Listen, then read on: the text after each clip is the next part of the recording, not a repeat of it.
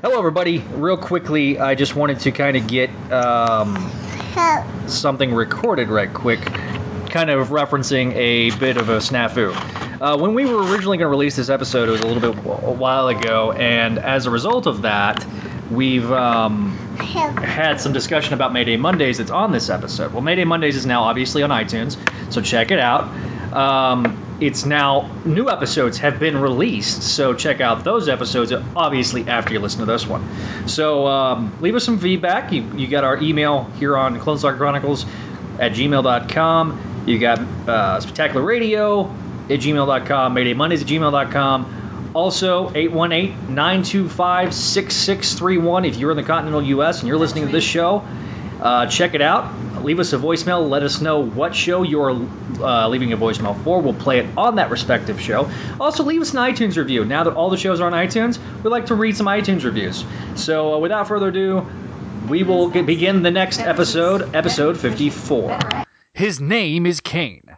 Back in 2011, he helped Kraven the Hunter return. The Grim Hunt meant that there was unfinished business. Now, in this episode, we tackle the final chapter of this epic story. The final two issues that so much happened that the writers and editors couldn't do their jobs. So join us here on CSC as we wrap up the Scarlet Spider title from Christos from Chris Yost once and for all. Episode 54, the Yost finale. Whoa! I don't think I even want to hear your story. All of you must hear the Scarlet Spider story. My name is Ben Reilly. I'm related to this reality's Peter Parker. How? I'm his clone. Or maybe he's my clone. We're not sure.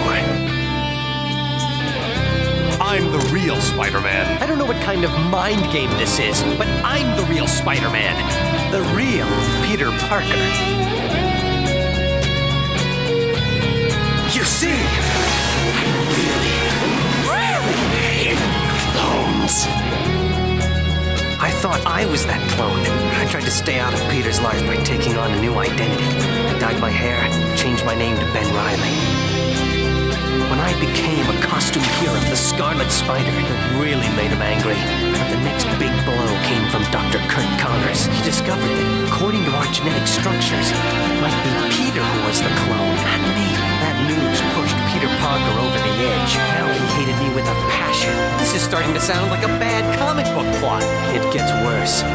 Why didn't you just tell me I was a clone? The cloning process has proven unstable. You're coming apart. Welcome back, Cloneheads, to another edition of Spidey-Dude.com's flagship podcast, Clone Saga Chronicles. This episode, we wrap up the Yost Scarlet Spider title, and to celebrate the occasion, I invited several co hosts. But only one brave soul showed up. Ladies and gentlemen, the host of Mayday Mondays, Gerard Delatour. Wow, that was a hell of an intro, man. it's WrestleMania in a couple of weeks. Next week. I was gonna weekend, say so- you you almost kind of went into like Mean Gene territory there. That was good. Yeah, yeah. I, I'll I'll, uh, I'll add the uh, effect like I did. I actually did that on the uh, Planet of the Symbiotes episode, which by the time you listen to this, it's already out. But we haven't quite released it yet when we're recording this. But I did like the uh, the echo when I did Planet of the Symbiotes. Yeah. nice. But uh, first things first in this episode, before we get to our uh, our, our review, uh, there is some breaking news. Now, on the date w- that we recorded this, March 29th, 2016, seems that a, the Scarlet Spider will be returning to the pages of the Amazing Spider-Man. Uh, released today, a teaser image showing Kaine helping Peter fight against a mysterious enemy. Uh, my money on that is actually Doc Ock, considering it's the title is um, uh, yeah, the, okay. Dead No More is the is the uh, the fall Spider-Man event because now we have to have events. Uh, this is the first time we've seen Kaine since Spider-Verse crossover back in 2015 in the previous volume of Amazing Spider-Man. I cannot believe I'm saying that. Uh, but Gerard, your thoughts? You've seen the image. What do you think? Uh, I have I have no comment. That that that is apropos of nothing. I'm not reading the book anymore, and I this doesn't get me interested to go back or anything like that. Yeah, here's the thing. I'll, I'll give kind of an explanation as to what's going on in the book for Gerard, and for those that are not reading Amazing Spider-Man right now. Which, if you're not, um, I I applaud you because, quite frankly, this is the worst. This is the worst Spider-Man story I think I have read since I'm going to say since the Mackie Byrne reboot. Oh damn, son. Like fundamentally, uh, from a fundamental level, it's it's, almost as bad as Omit and One More Day. But the Mackie, in terms of not getting the character, and it's doing the complete opposite of what Mackie and Byrne did. But in terms of quality, it, it really it's got good artwork, but the storytelling sucks. Basically, what's going on is is there's a subplot that's been that's floating around. Doc Ock is inside his consciousness is inside the living brain.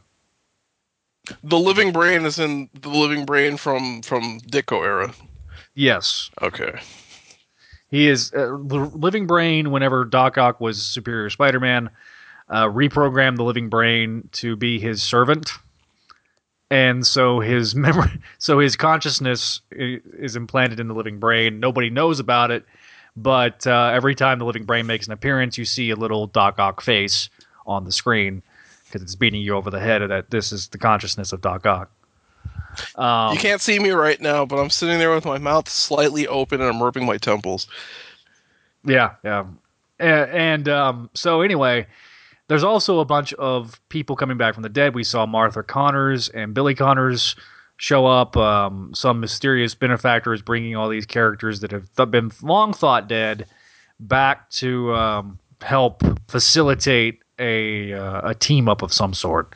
The um, uh, the other character that's been brought back from the dead in the subplot is also Rhino, uh, his wife that he died in the uh, that Rhino story during Brand New Day of the Gauntlet. Yep.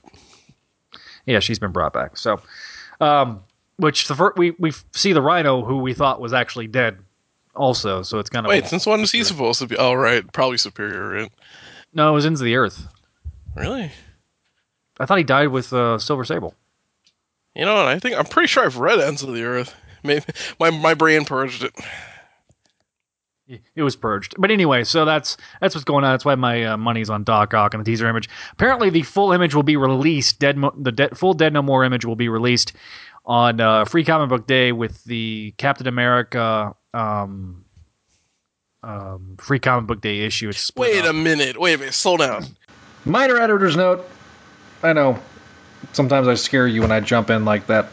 But uh, when we released this episode, it was kind of speculating that the final part of the image was going to be put out with Free Comic Book Day. It actually was released later on that week.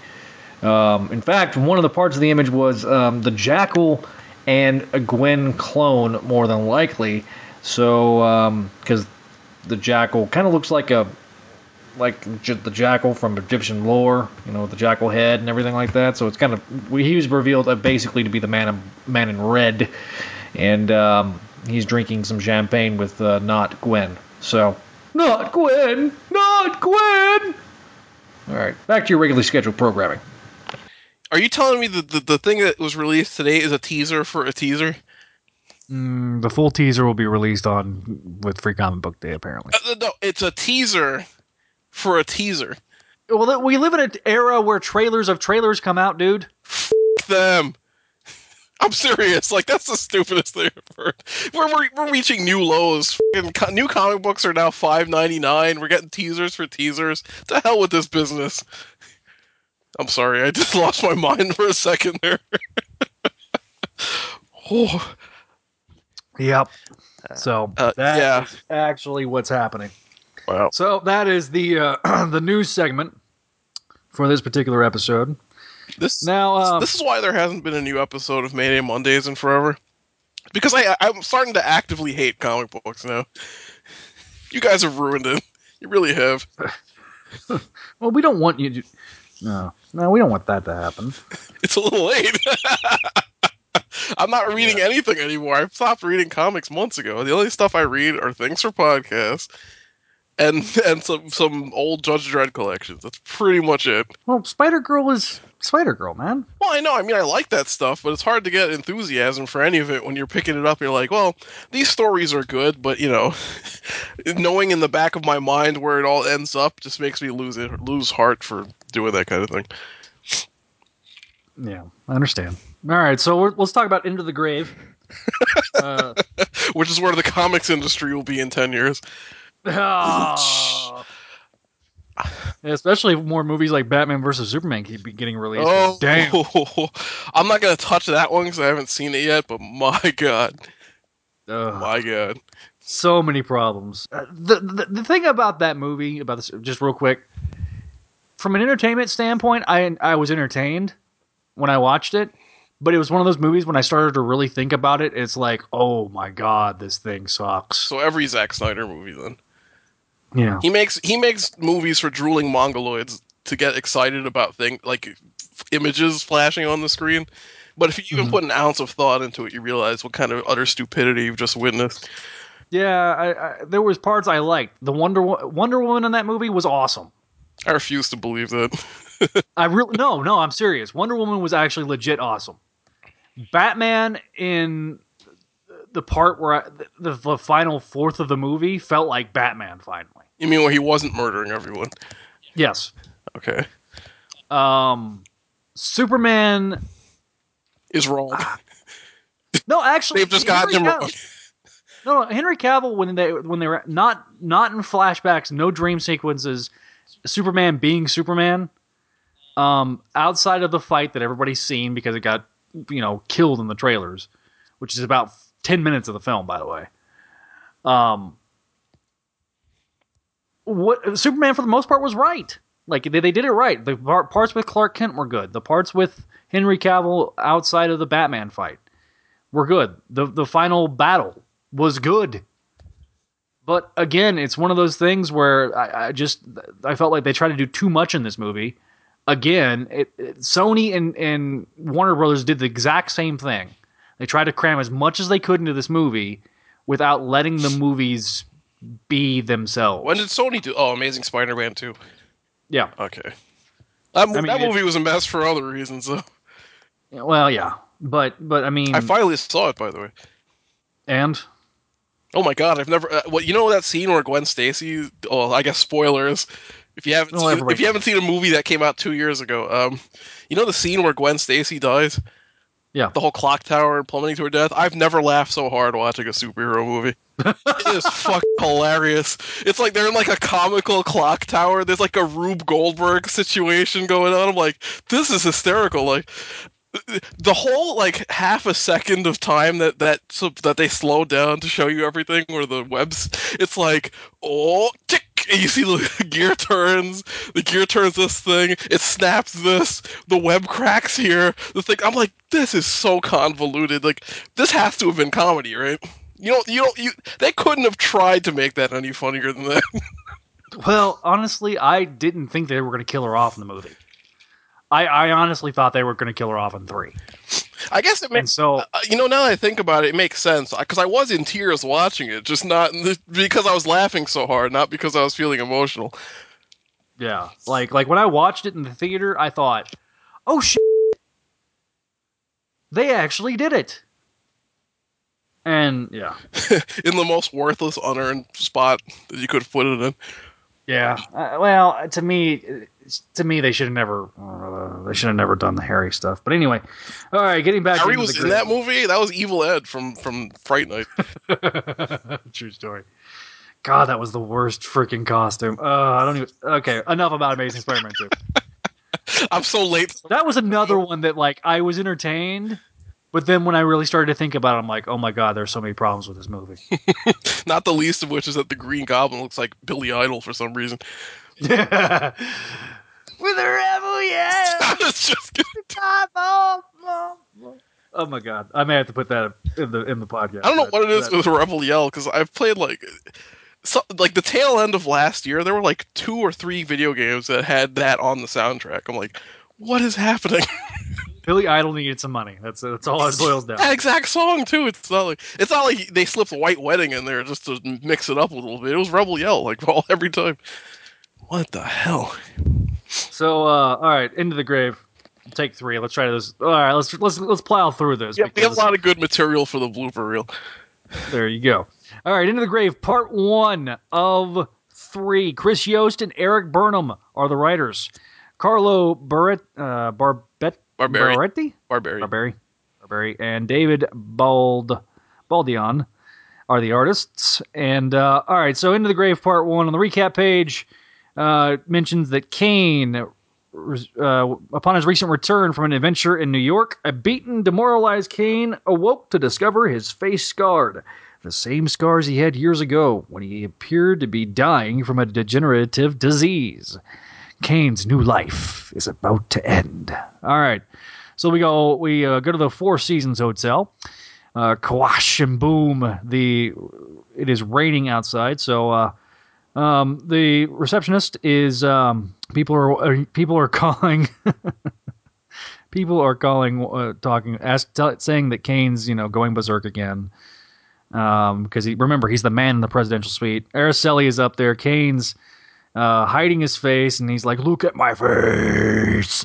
Um, What the hell? Was he turned into Christian Bale's playing him now? Yeah, I don't know why. So we we then cl- have a close up of his face reflection in the TV, and you can see the scars. He's pissed off. He's dying again. So uh, tries to tries to calm him down with her ma- magic juju mind powers, and that didn't go over well. Um, Kaine then throws the throws the couch out the window because he's you know saying that he's still just a monster that he pretended to be something else. Well, that's done. He's done and he uh, tells Araceli quietly that he's sorry. Uh, a, sh- a shadowy figure. Tell me if this if this sounds familiar. This is starting to sound like a Kaine story. a shadowy figure follows Scarlet Spider as he's swinging off into the city. By the way, when he threw the, the couch out the window, I was hoping for a really comical like panel or two, where, where the where the couch actually falls on the ground. You see like an arm and leg sticking out from under it or something. Yeah. How many so people were killed by that? so Kaine's like, you know, he's talking about that the, the he didn't make it two blocks before the guild sexton. The, the the the unexpected piece of Peter Parker floating to the surface, and all of a sudden he has a, a hell of a headache, and um, somebody's like, he lands on the ground, and he's like, um, rough landing superhero, and he's like, I'm not a f***ing hero. Well, they don't actually say it, but Well, neither did you. All I, Yeah, all I exactly. heard was Yeah, that's a true story. Uh, and then we have the image that I think I talked about on uh, like episode 33 when this first game preview image came out, um, which is Ben Reilly, Scarlet Spider, standing over Kaine as Scarlet Spider, and um, saying that you'll get no argument from me. He's not a hero.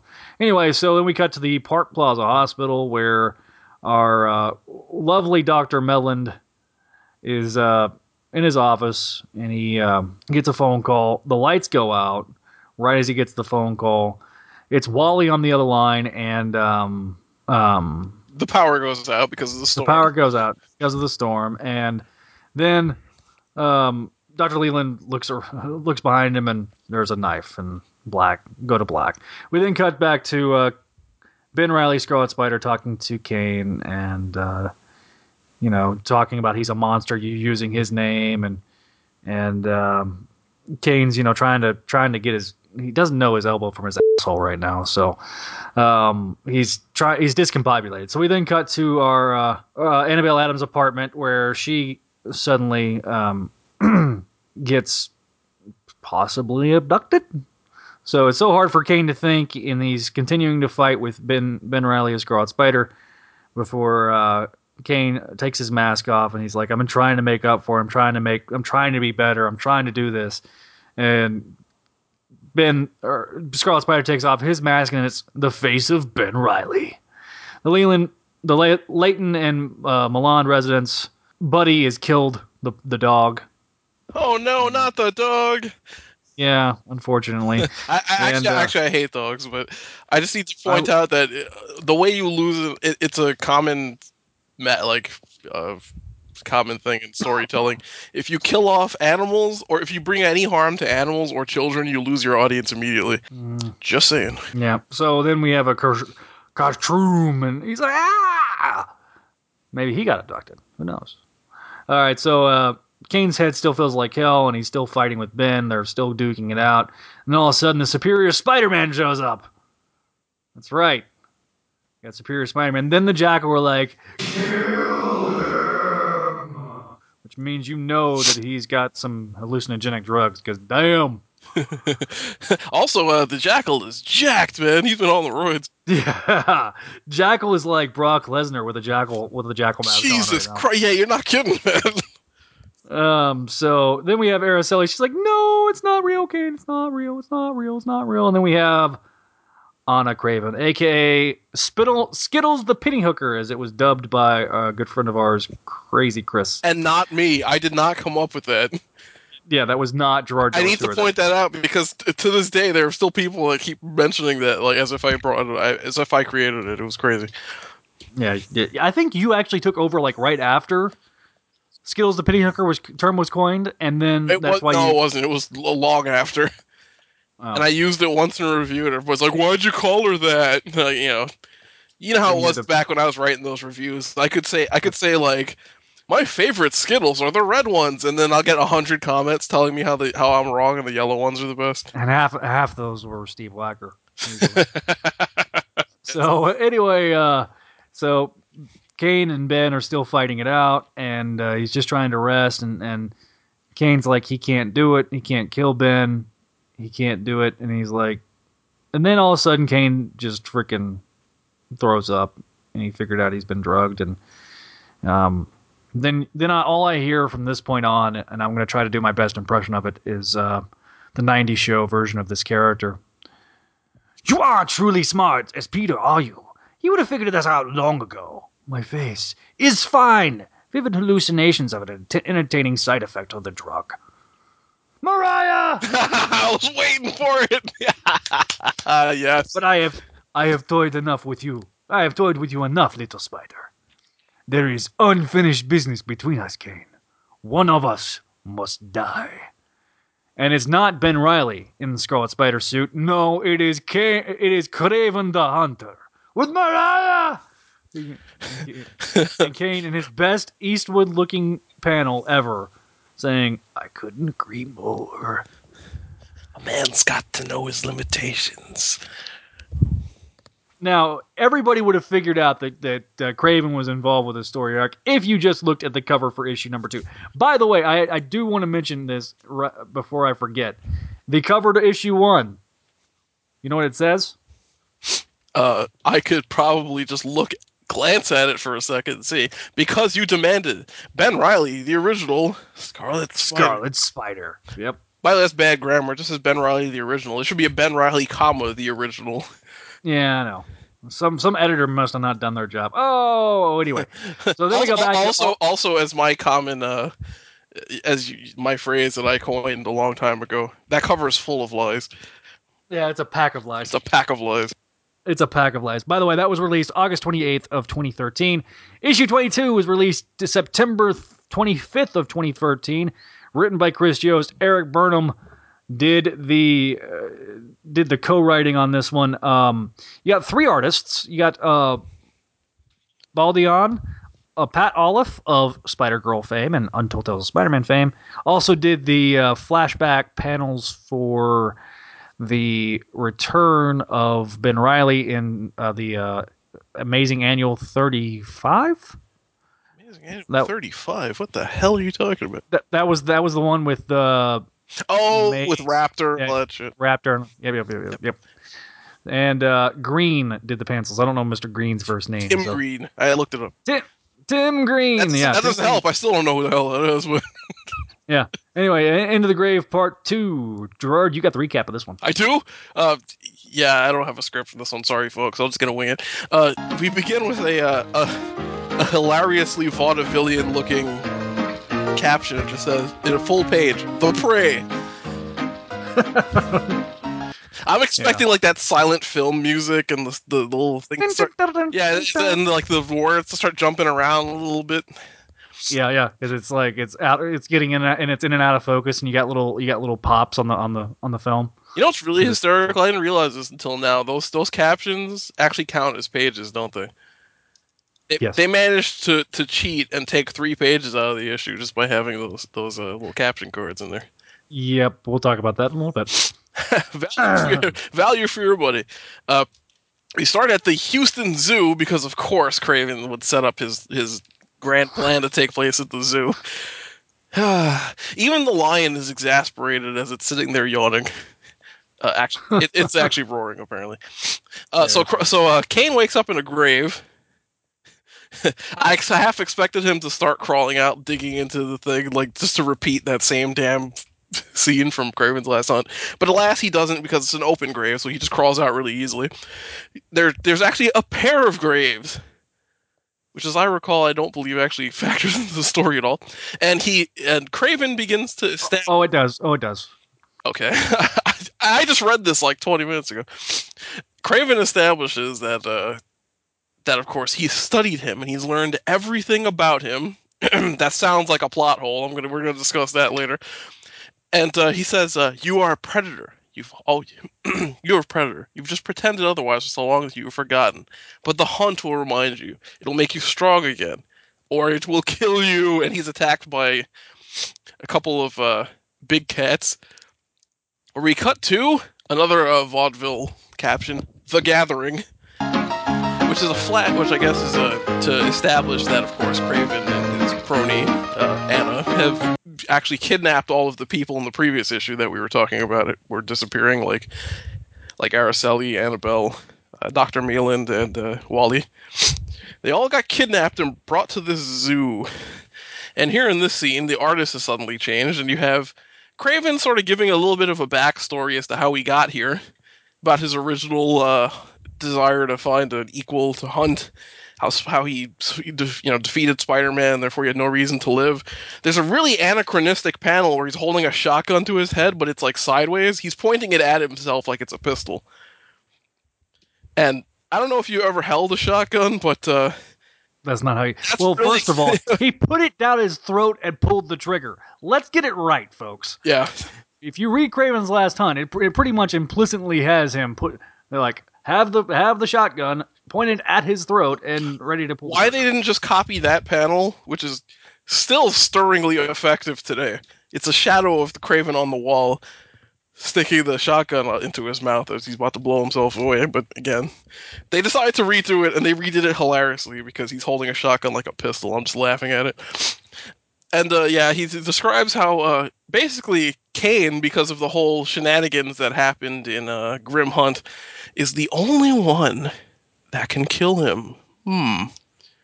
Could it be true, or is that just a bunch of BS for plot purposes? Anyway, so we go back to Kaine, and he's he webbed up the the big cats after having a fight that happened entirely off panel, and I feel very cheated by that.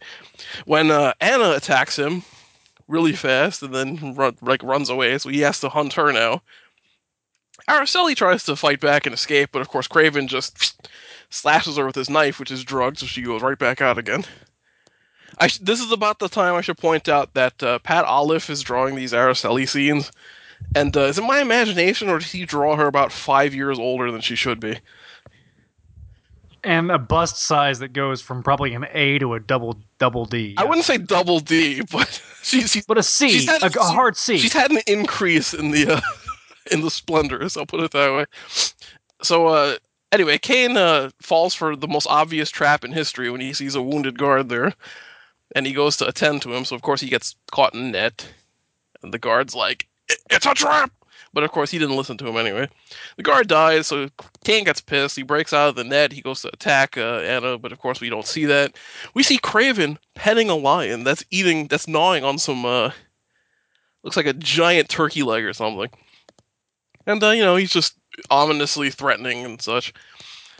We cut back to uh, the fight scene between Kaine and Anna, and you know the it's the usual crap where she's swinging her knife at him, and he managed to catch her leg, and he he swings her. I'm imagining this to be it's a single panel, but I'm imagining it to be like that scene in the Avengers where the Hulk was just slamming Loki repeatedly.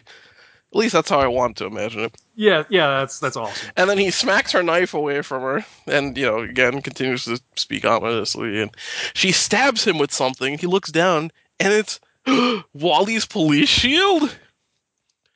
So of course he gets real mad, and he, you know, just gives her the the biggest domestic violence backhand you've seen in your life.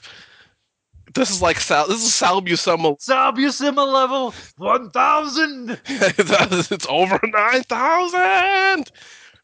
Uh, Oh, Don, I wish Don was here for that. One.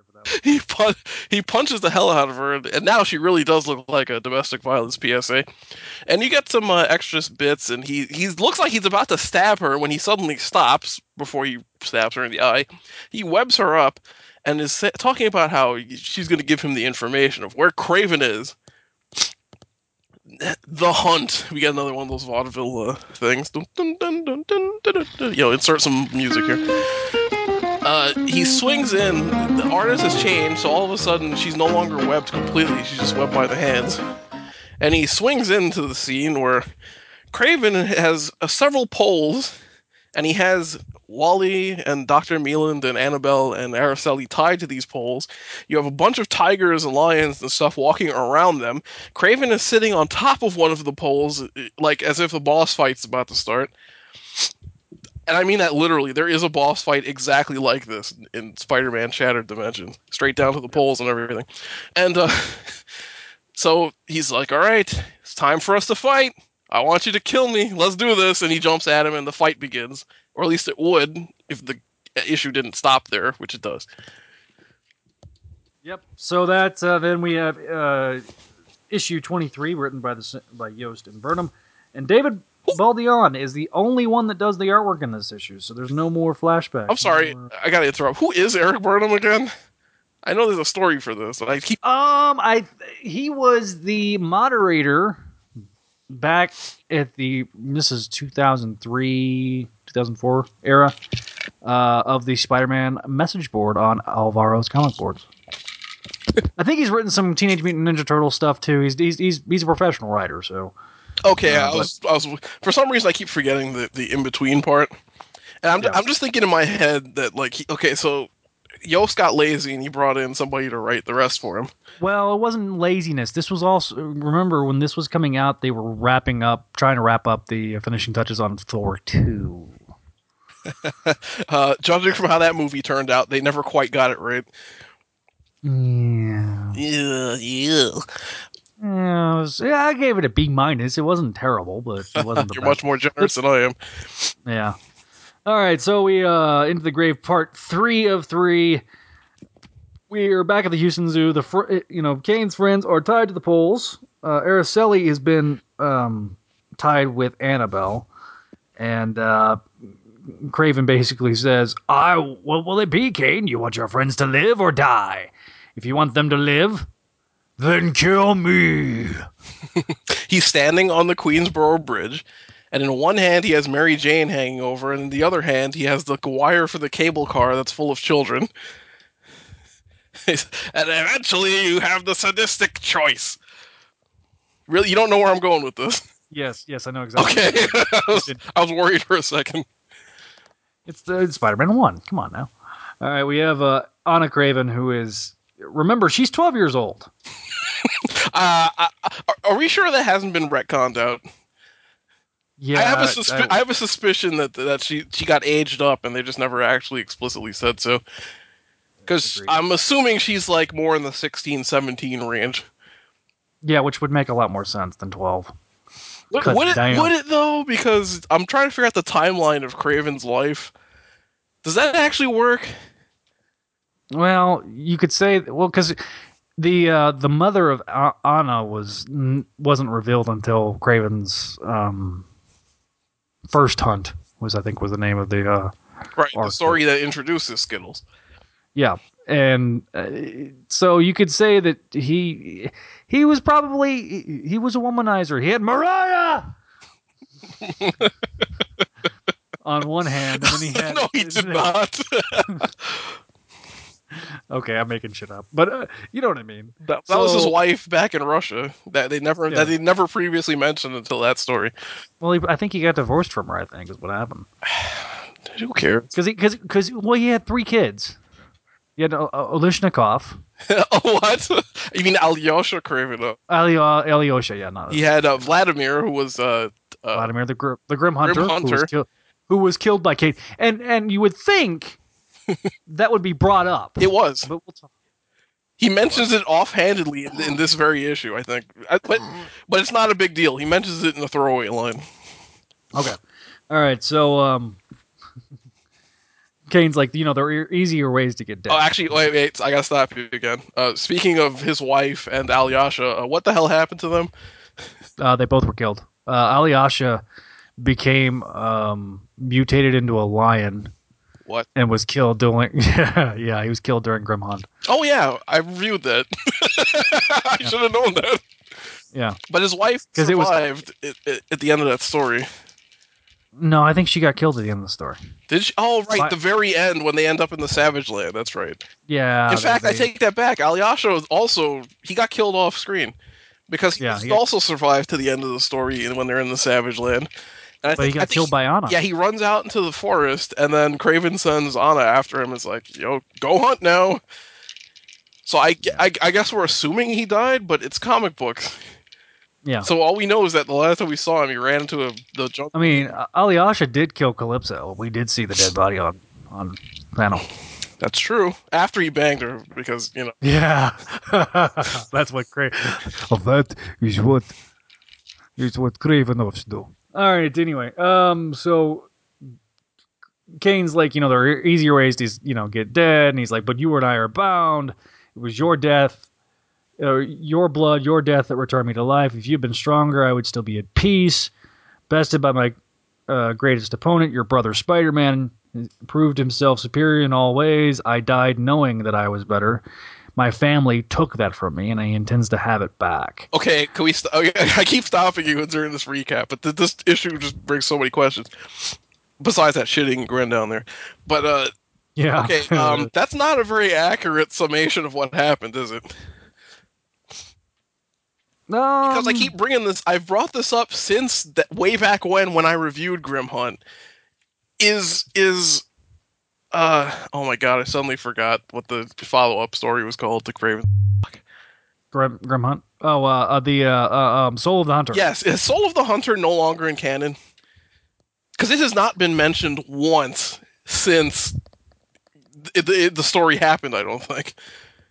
Yeah, the only per- uh, the only person that probably ever mentioned it was um was DeMatteis because he wrote it. Right. It it wasn't mentioned in Grim Hunt. In fact, it, it directly contradicts Grim Hunt. And then here he's talking about how he was at peace, which sounds like the end of that. Except that he talks about how he knew he was better, which is n- which contradicts the end again. So what the hell is is is that or is it not in continuity? That just bugs me because that's one of my favorite Spider-Man stories. Ugh. Anyway, I, I'm sorry. I'll stop interrupting you. No, no, it's fine. I mean, but uh, I guess you could have it both ways. No, you can't. Well, I mean, what I mean by that is is is if Okay, I know it For those of you I who know- don't know the story, because it is somewhat obscure and it's never been reprinted. Basically, uh, since Kraven's Last Hunt ends, or doesn't end with Kraven shooting himself, that the second to last issue ends with him. But the point is, Kraven's story ends with him blowing his head off, and it it's picked up later in Soul of the Hunter, where basically the, the story had to be written because if you read the issue where Kraven kills himself in isolation, it seems like the story glorifies suicide, right? So they asked DeMatteis to write a follow-up story to contradict that. So in Soul of the Hunter, we get the idea that Kraven's soul has been lost in limbo, basically, because as a suicide, he can neither go to heaven nor hell. And he needs Spider-Man to essentially redeem his soul by fighting on his behalf. And Spider-Man at first doesn't want to do it, of course, because he's like, "Why? Why would I want to do this?" But eventually, he agrees, and you know, he fights on Kraven's behalf, and he's able to redeem Kraven's soul so that he can pass on into the afterlife. And the the big thing here is that at the end, Kraven not only is indebted to Spider-Man, he hugs him, and is like, "Thank you." For saving my for saving my soul, and then he just whoosh, just vanishes out into the ether the point being, he and Spider Man end up on good terms at the end of the story. And Spider Man comes to grips with the whole issues that he had been having over his near death experience and the fact that, you know, all the death that happens around him and such. It was a really good story. But again, never has Kraven has come back and he keeps referencing the fact that he died at peace, but he also Yeah. keeps referencing the fact that he's pissed off at Spider Man, which doesn't make sense.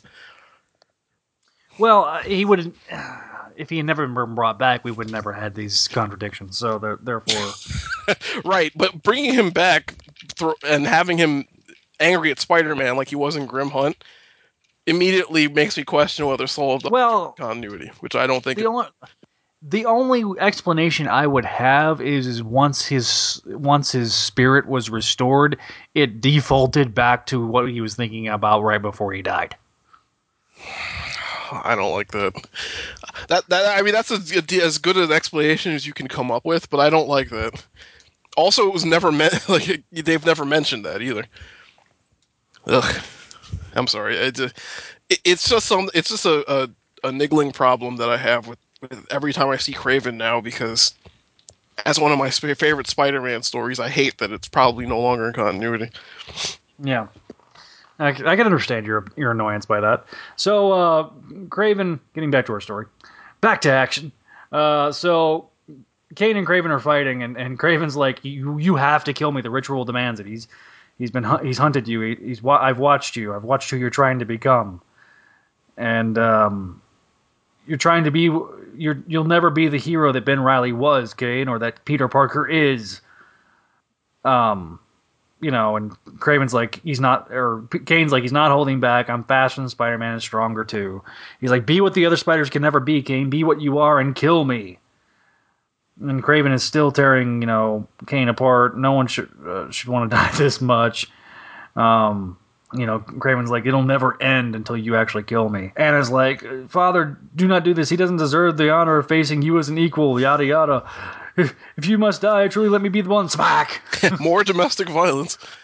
You tried, Anna. I buried the knife in my heart. It did nothing. Arnold Schwarzenegger now is is, is uh, Kraven. Consider that a divorce. Kill me, Kaine. You owe me this much. And you know, while he's like, take him down, he's like, okay, don't do this. You don't have to kill anymore. You know, Ka- Ka- Kaine's like, you know, if you're in hell, you can just stay there. I told your daughter, and I'll tell you, I'm not playing your game. You know, and Kraven laughs in his face. He's like, all this time you thought you were really playing hero. The influence of your friends.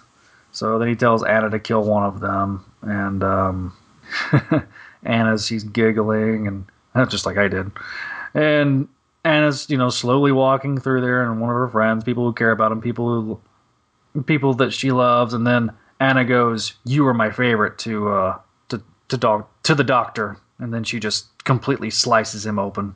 So Donald is there bleeding, and Kraven's doing everything he can to stop him. He's like, kill them all. It won't be enough. Then Kaine just gets completely pissed off and um, just completely just pu- pu- pushes him straight through his hand straight through his heart. He's dead before he hits the ground. Is that what, Kraven is that got- what happened? Yes, I got I, I got the impression that he just basically did the heart punch. Because it Yeah. because it specifically says the impact stops his heart. Not not Yeah. that he stabbed him with one of his uh, claws that come out of his wrist. It's a little unclear. I'm not quite sure what happened there. And then, you know, W- Wally is just freaking beside himself. He's saying that he's hurting him. And I was like, you shouldn't have killed him. Been able to kill him. You weren't worthy. He'll, she'll kill you. She'll kill. And then he just freaking punches her straight in the nose and breaks her nose. Or, no, he didn't punch her in the nose. He, he actually pu- pulls out his stinger and just freaking slashes her face. Yeah, she gets really abused in this story. He's like, I want to be better. And, and so freaking Kaine actually brings him back to life. Yeah, actually, now that I get a look at it, he definitely doesn't have a stab wound there. So yeah, he just hard punched him. And uh, so Kraven's like, I just brought you back to life. You know, whatever. Uh, the, and that is the last death that will ever be on his hands. And he's like, Are you sure? Which, you know, Kaine looks in horror. He's trying to tell Wally, you know, call the hospital and get them ready. He'll take him. He's like, and then Wally's like, You've done enough. He's just freaking bawling his eyes out. And um, Kraven's gone, and he got exactly what he wanted. Um, he lost a lot of blood, but uh, he's still. He didn't get exactly what he wanted. He wanted to be killed. Yeah, yeah. Well, he wanted, yeah, yeah, yeah. True story.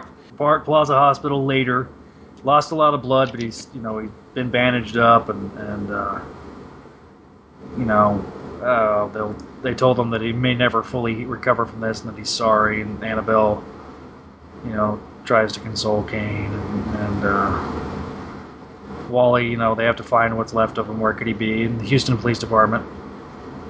And uh, he does a search for Kaine and discovers all that the stuff that Kaine did. and uh, Begs the question why he never did that earlier. yeah, I think that was talked about when the issues first came out. So then we we cut then to issue 24. that's the end of that's the end of Into the Grave. We now cut to the final two chapters of uh, Scarlet Spider. So we'll, we'll talk about that in a second. Let's let's give our thoughts first, though. Um, Gerard, kind of kind of give a rundown of what you thought about the issues. Oh boy, I remember when uh, I should point out I stopped reading Scarlet Spider after issue 19, I think. Right, because issue 20 was the was the crossover, and then okay, so yeah, I stopped reading issue 19, and I remember when these teasers came out, and I remember you and I discussing it, and like this is the most obvious fake out in in history, isn't it? Where when they showed that Scar- that uh, Ben Reilly Scarlet Spider teaser that you mentioned with him standing in the same panel as Kaine in the Scarlet I'm like, this is this is a fake out, so blatantly, and no one bought it. Well, literally and figuratively, the issue sold like crap, but legitimately, no one believed that this was going to be what it was. And obviously, when it came out, and having this is the first time I've read this story, and I, I see I I have mixed feelings where it's not as bad as I thought it was going to be, but it's still kind of bad. It's it's just sort of in between. Uh, the art is the art is surprisingly good for how slapped together this is. I mean, it, it stabilizes towards the end where David Baldeon becomes the regular artist, but the first couple of issues especially have a lot of hands working on it. I'm surprised that it actually comes together as well as it does. Uh, but the rest of it, man, I, I got to give credit for for the for the editing and the and the direction that because I mean they're literally pages that are inserted into this, and I, I got to give them credit for trying to tell a somewhat a cohesive story. Yes. But here's the thing that bugs me the, uh, the most about this, where it's attempting to do like a big epic story to end Kaine stories, right? Where you're taking this Kraven thing, it's been building up for a while. We've actually seen teases to this in previous issues. Particularly that one where the, the last time we covered uh, Scarlet Spider stuff before the, Yeah. crossover where he shot him with the blow dart in the in the airport or whatever it was or the, Yeah, in the was- stadium at the rodeo. That was uh 51. That was episode 51. That was uh yeah. What- That was right. At, sibling rivalry was the was the story. Oh, it was during civil. Okay, so it was during sibling rivalry. He hits him with the blow, which you completely missed in your recap, by the way. Yes, I did. And in, Yes, and interestingly, it's never mentioned on any of the recap pages in this, nor is there an editor's note pointing out that it happened. He, he has a throwaway line about hitting him with a blow dart, but there's no context to it, which is strange. But the story goes for like this big epic sort of feel, and it's trying to do it, but it doesn't quite. It doesn't get there. Where it just sort of fizzles out. It doesn't feel like the stakes are quite as high as they should be. Something was fumbled in the execution where it doesn't feel like as big of a story as it should be. Because this is a big story. This is built up for a couple of years, I think. Part of the reason is that I think Yost started to realize that he was running out of time. Yeah, well, that and the fact that it doesn't. It's trying to do that big epic story with Kaine and Kraven, except that it, that plot doesn't go anywhere. Like Kraven's like one of us dies. Spoiler: none of them does. Neither one of them dies. So right off the bat, you you failed your own premise. But Kraven's going on about how he has to be killed and that's his goal here. And then at the end of the last of the third part, he's like, "I've I've done what I wanted." It's like, no, you haven't. You came here to die. Uh, and you and you let and the end of the story, he's not dead. That that's not a resolution. In fact, Kraven just walks away at the end. It's like, what what is this? So it lacks the uh, I don't know the heat, and the fact that it just sort of fizzles out and has a kind of a BS non-ending bugs me. Because at the end of the day, that means that the story has failed on a, on a technical level. Well, I, I think part of the problem is too. I think Yost wanted to ki- have Kraven killed off, but I think that probably editorial said no. then don't attempt the story. This this goes right back to like um was it Sin's Past, where they like all right we gotta change it because we can't have Peter be the father of Gwen's kids, so we gotta change it so it's the Green Goblin. I'm like no, the answer is you just eliminate the story and don't tell it. Like you, you don't have to. I think it's because these guys get too attached to their own ideas where they where they won't let them go. At some point, you just got to say, if I can't tell the story that way, you, you can't tell the story because then it just doesn't come out right. And I think this is one of those cases where if, if that is indeed the case, and that's us speculating here, then woo, shouldn't have done it. And uh, yeah, I still I'm still bugged by the fact that they brought Kraven back to do nothing with him. Uh, Undoing one of Spider-Man's greatest stories that'll always bother me, especially since um, how can I put this? He he's been brought back and written in a way that's not consistent with the way he's always been written. You know what I mean? You know how like I'll give an example. Uh, when they brought Norman Osborn back in you know after Revelations, and they basically wrote him as Lex Luthor for the rest of time. And he's never been the, the sort of goofy Green Goblin that he'd always had been up until he died, where he's sort of permanently stuck in Death of Gwen Stacy mode. You know what I mean? The same thing seems to have happened to Kraven, where every time Kraven shows up now, they write Yep. they write him as he was written in Kraven's Last Hunt, and not how he'd been written previously. And that just bugs me because that's out of character, and it, it is permanently that's his permanent state stat now. Like even in flashbacks, he talks like this, but for no reason. He shouldn't be talking like this in flashbacks. 'cause ba- in, back in the '70s and stuff, he was a goofy guy running around with a vest and jungle pants and stuff. It just, I don't know. Or, or every time they go back and write Gwen Stacy now, she's like this pure, purest of pure heart, and it's like, no, that's not, that's inaccurate to how the character was. But they're just, they're locked into this idea of what the character is rather than what the character actually was. I don't know. It's just a pet peeve. Yeah, yeah, I understand. Oh yeah, and one other little minor thing that I laughed at was uh, the fact that uh, Doctor Meland lives at the end. It reminded me of that scene of, of GI Joe the movie, you know, where where Duke gets impaled by a Serpentor's spear, and he Yeah. blatantly dies, but they but they've dubbed in some dialogue so that he doesn't die. Yeah, yeah. So it's like, oh, he's in a coma, like when he clearly just had his death scene. And then, like, I guess they had that dub over at the end where, like, Duke's gonna be okay. The same, I feel like the same thing happened here where, with Donald, where he, he's very clearly killed by Anna Kraven. Like, she eviscerates him completely. Like, you don't quite see it because her body is blocking, but I got the impression that she basically, like, his entire bowels just spilled out. You know what I mean? And then we cut the thing. He's like, he's had some damage, but he'll live. And I'm like, oh, come on. Come This guy was disemboweled. They do this in prison all the time, and nobody lives. Yeah. Shut up with that. Wolverine would have barely survived this. Like, how is an Uh, how is an no. overweight doctor going to survive this? Yeah, yeah. He, he had so much body fat. It, it, it, it yeah, whatever. Yeah. So uh, o- overall, I don't know. It's I have a hard time assigning a grade to this. I'm leaning towards negative in this case because I feel let down by the ending of the story. If it had a better ending, I, this is actually surprisingly decent. I'll put it this way: it's worth reading. But I can't, in good conscience, give it anything higher than a C. So I, I think that's about where I'll get where I'll put it. Okay. If well, with a, with a better, or more definitive ending, this would have been in the easily in the B territory. to me, it would have been the A territory, but I I agree with you. I think the ending was a bit of a letdown. I think the use of the artist was was clever. I thought Pat Olliffe needed to do more Scarlet Spider work. Um, would love for him to do Scarlet Spider. Um, really, always enjoy his artwork. I, I I gotta give I gotta give David Baldeon a lot of credit because I remember when I first wa- looked at this.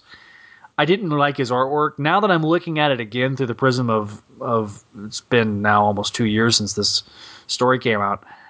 Um, his artwork's actually not half bad. Yeah, I, I like it. I think it's good. Um, I, I had no idea what his other credits are or Yeah. where he came from or where he even went after this. But uh, yeah, what he he did these.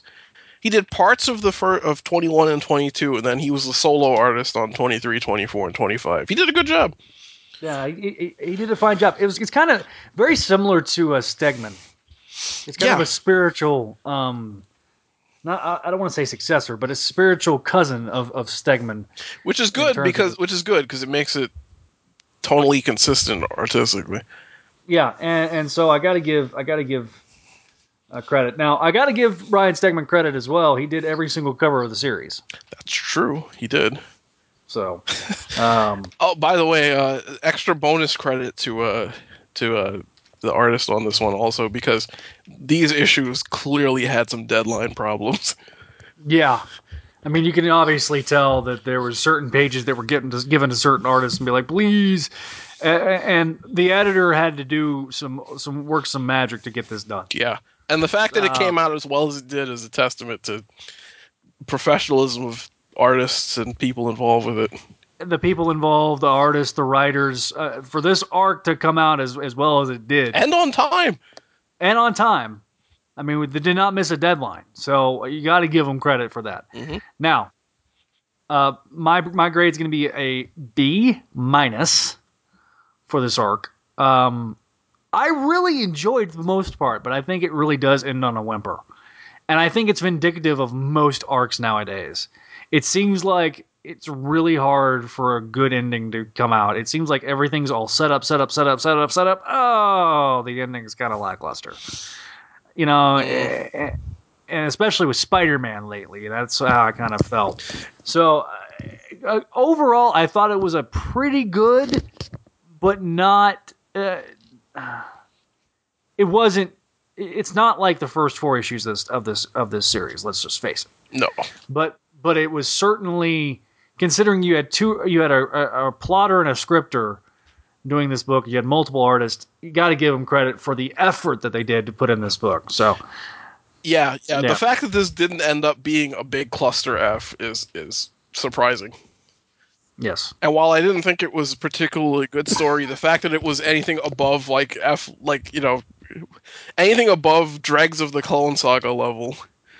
yeah i mean con- amazing. considering that this they really could have been a maximum clonage omega I was gonna say this could have been maximum clonage the way the way it ended up, but right so so yeah so that's i mean kind of short and kind of sweet but that really kind of and we kind of some of the problems we were having now uh, the one, the one biggest thing is is how does kraven know about ben reilly yes, um, uh, that's probably the biggest annoyance about this entire arc is how does he know so much about Ben Reilly so intimately, considering he was dead during the period that Ben Reilly was running around, and it's not like Ben Reilly's identity as Scarlet Spider was publicly known.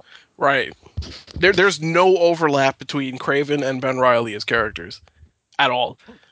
Yeah, I mean, at all. I mean, in fact, Ben fought Grim Hunter.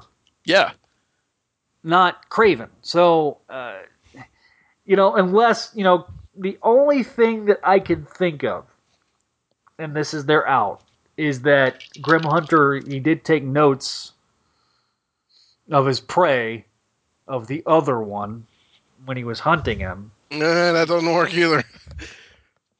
He died. Yeah, he, he died too early in the Clone Saga for that to make sense. That's true. In fact, if I remember right, he died before we even got the reveal of, of the whole switcheroo with Ben being the real one and all that stuff. He did, but remember, he still hunted Ben for a little bit. Yeah, but come on. at the time, just- at the time, he probably would have thought he was he was Spider Man, like most people did.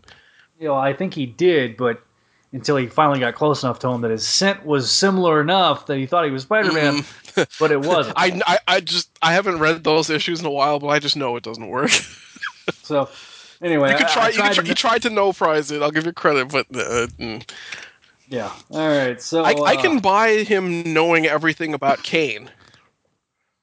right And- because he would want to know about Kaine. and also we've seen him actively seen him gathering information because he's been he's been stalking him around for a while and he says that in this issue Right. i can buy that i don't know how he know wait, well how does he know peter parker is spider-man because he, he references that too right yeah, that's the other thing. and he mentions that ben reilly like ugh, how does he know all this stuff yeah, that's that's kind of that's kind of the now. actually you know what i take that back grim hunt he would know peter parker is spider-man because they have unmasking and all that stuff yeah, They should. Kind of. I, I, again, I haven't read it in a long time, and my mind is Uh, yeah. forget it. I can. I, Yeah. I can buy that. I still Ben Reilly doesn't make sense though. Yeah. So I mean, on that regard, Yost, you failed on continuity. But anyway, They didn't even try. that's, That's the part that hurts. They didn't even give a, a an offhanded explanation as to how he knows who Ben Reilly is. yeah. All right. So let's talk about hands covered in blood, shall we? Uh, literal hands covered in blood because I have a story like that. Not well, you- well. On this very podcast, I have a foot covered in blood. but uh, that's on a, a blooper reel on one of the shows, uh, one of the episodes. Uh, hands covered in blood. The story, Delator. Yes, not not the time that I smashed a rat to death with a hammer.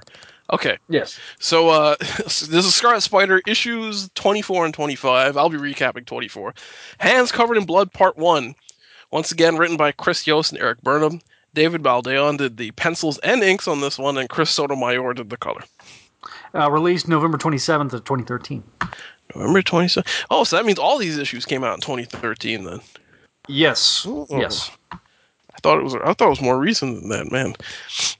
All right, so uh, we begin with a there's, there's a little bit of strangeness here, where Kaine is describing a nightmare that he had to a priest while he's sitting in confession, and the first of all, the priest looks exasperated, like he doesn't want to hear any of this, and he's, he he gives a little mini recap of what happened about uh, we were kidnapped by a couple of psychotic Russians and all that stuff. And uh, he starts talking about how everybody was is hurt by being around him and such. And the priest gives the worst priestly advice in history, where he says, uh, "If that's the case, son, why did you come here instead of just running?" And Kaine's like, "What?" I, I love the face that they drew him with here, where he, he's he's got an eyebrow looking up his side. He's like, "Huh?" like what? What? Like, like, why did I come here? This is the most useless priest I've ever seen. It's, it's it's it's as if the priest got through to him, but the most stupidly, the most stupid way possible. So we cut to the Park Plaza Hotel where uh, Duke, I'm sorry, uh, Doctor Meland is somehow you know still hanging in there. we'll get to that next issue where he seems to have made a sudden recovery, and uh, so. Uh, Kaine and Annabelle are talking, uh, and he's, you know, Kaine's doing the usual. Well, he's here because of me, and she's like, "Well, he, we're all alive because of you." And he's like, well, would this have happened to all of you if I wasn't around? You know, the, the usual crap. So they both leave, and they and she says that she's going to come by and talk to him later.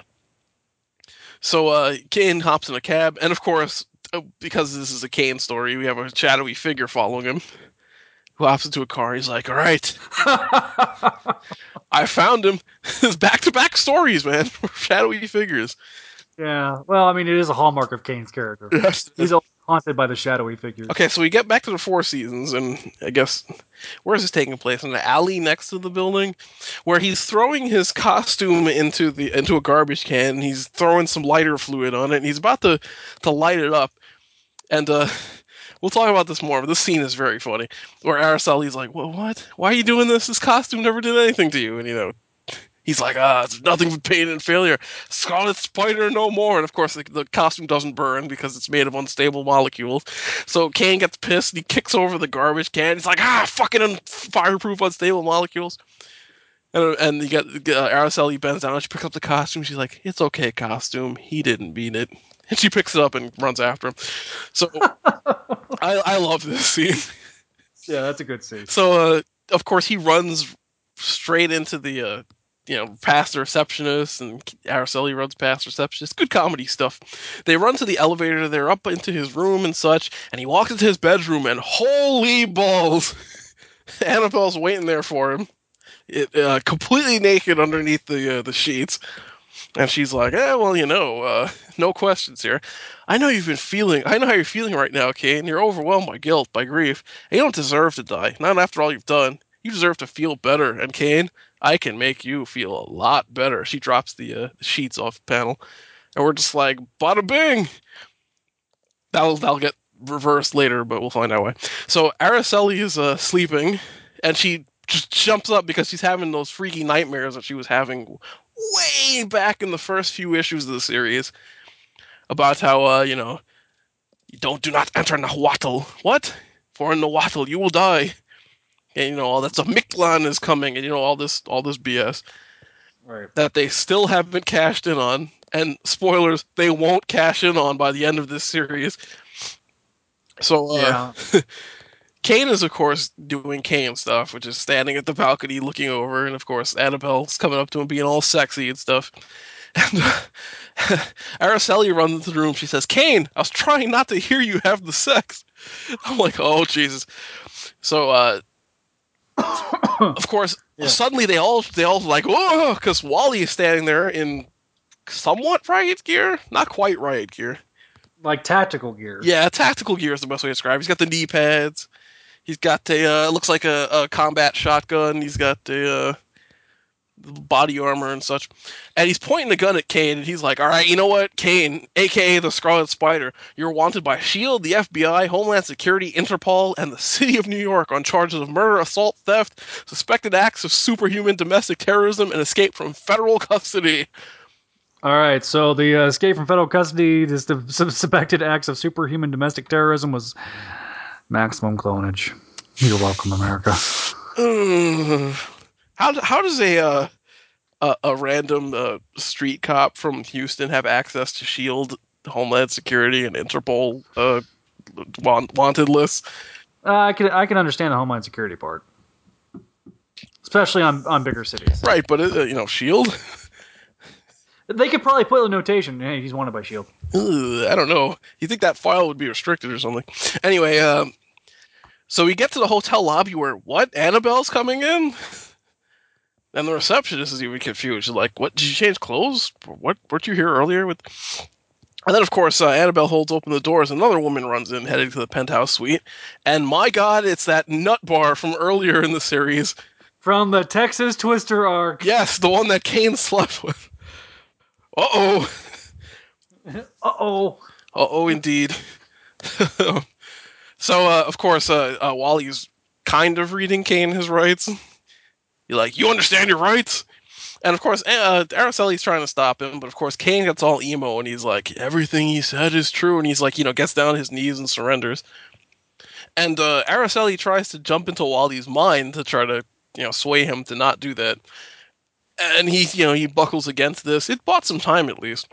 So there's a knock at the door, and uh, the actual Annabelle comes in, who's obviously very confused, followed by the, the nutcase lady. I don't even remember her name. Zoe. Oh, right, Zoe. Thank you. Oh, yeah, that's she. The very next panel, he's like, Zoe, what are you doing here? So of course, uh, we get the reveal: the Annabelle that, uh, that he slept with is actually Shathra. Dun dun dun. Uh, I have a lot of questions about this. I hope you. I hope you have your homework. ready. I hope you've been doing your homework, Zach. Oh yeah. Um. Yeah. Um. You. Well, that's why she said like she- that's why that's why not Annabelle said, "My children are going to love you." yeah, exactly. Ew. Wouldn't wouldn't you, Yeah. wouldn't you know something's up? You know, where it's like, ugh, feels like I just jabbed it into a, a nest full of spiders or something. This is gross. But anyway, uh, yeah, sorry that really dirty joke. Yep, yep, it. So of course, Zoe, being a being a certifiably insane woman, legitimately, I'm not. That's not a joke. Yeah, like in the story, she was told that she's certifiably insane. Yes, She pulls out a rocket launcher. yes. With a scope. this is not. Yeah. This this ain't some. Oh, this ain't some. You know, boxed fall off the truck rocket launcher. This is like some kind of desert storm shit. So she pulls it out, of course, and then at the same time, you've got some. Uh, you got uh, uh, Wally pulling the trigger on his. No, wait, no. I'm sorry, I have that completely wrong. She her rocket launcher has the trigger on it. So she pulls the trigger for the rocket launcher, and crack, crack-a-choom! The entire uh, suite just blows the hell up. That's Yeah. one powerful ass rocket, man. Yes. Now that's a cliffhanger. Next issue, the end. Yep. Dear readers, I'm going to read the uh, the note that Tom Britton wrote. Mhm. As you all know by now, next issue is the final issue of this series. Chris Yost will have something to say when you read that book, but I wanted to take a moment to say a few words. Thank you so much for supporting this book, it's always been sad to see a little a title end, and we wish every book could have a perennial title in the current climate which we in the biz must grapple. Two years of a book featuring none of our mainline characters is a huge accomplishment. I've been thrilled to work on the adventure of Kaine, Araceli, Annabelle, Donald, and Wally. As a lifelong New Yorker, I was thrilled to have a new city to play with in Houston, home to a baseball team that ruined my childhood and the child a basketball team that ruined my Astro- child. the Astros are not ruining anyone's day. That's true. except last, except last year, they're actually good, uh, and they're poised to actually be legit this year. Anyway, um, uh, I was thrilled to have uh, home to a basketball team that ruined my childhood and the childhood of, of any decent kid. Go Knicks! I was thrilled to discover the loyal fan base that was as, as excited to be a part of something new with Scarlet Spider. I also want to thank Chris Yost, Erik Burnham, Ryan Stegman, Neil Edwards, Khoi Pham, Reilly Brown, Paulo Segura, uh, Carlo Barberti, Ali Garza, Horatio uh, Dominguez, Pat Olliffe, Inhuk Lee, Paco Medina, Tim Green, David Baldeon, Michael Babinski, Wade Von Gallbadger, Raw Badger. Graw Badger, Cam Smith, Carl Ketzel, Tom Palmer, Rick Ketcham, Terry Pollat, Victor Alabaz- uh, Alabazia. Let's put it this way: there's a lot of names. Walden Wong, Juan Visico. I gotta, I gotta say at least them all since I started. Bit, uh, Marty Garza, Edward Delgato, I'm just gonna stop correcting you Uh, now you're just getting all of them wrong. Delgado, Delgado, uh, Andres Massa, Antonio Fab, Fab, Fabelia, Fabelia, Fabella. Fabella. Okay, not Elia, that's Ella. Uh, Fabella, Fabio Daria. Daria, uh, Lee Logbridge, Chris Sotomayor, Mark Bagley, Mark Farmer, Frank Martin Jr., Rex Lokus, and the VC powerhouse duo of Joe Cam- Camar- Car- Cara Magna. Caramagna and Clayton Cowles for making this book happen. Those are all the people that have worked on the book, by the way. hmm In order Erik Burnham and Chris Yost, Ryan Stegman, obviously, basically everybody from Stegman on through, um, I would say David Baldeon is the artist. The rest were the inkers and uh, some cover artists like uh, like Mark Bagley. Chris Sotomayor was a inker at one for some stuff. I'm trying to figure out when Mark Bagley did a cover for this series. It must have been one of the He did. variants. He he did the variant cover, yeah. Okay. I think for issue number two, really bitchin' ass cover too.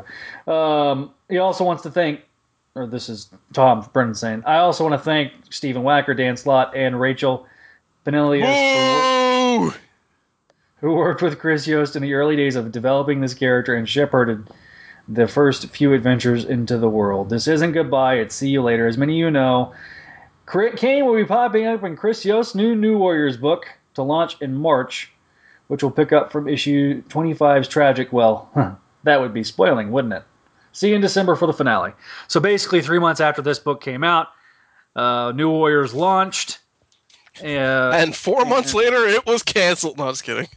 no, it was uh, 12 months later. It was canceled. Oof. So It made it just under the because I remember if, if I'm trying to remember our bet correctly, I said it would be canceled within a year. you said eight months.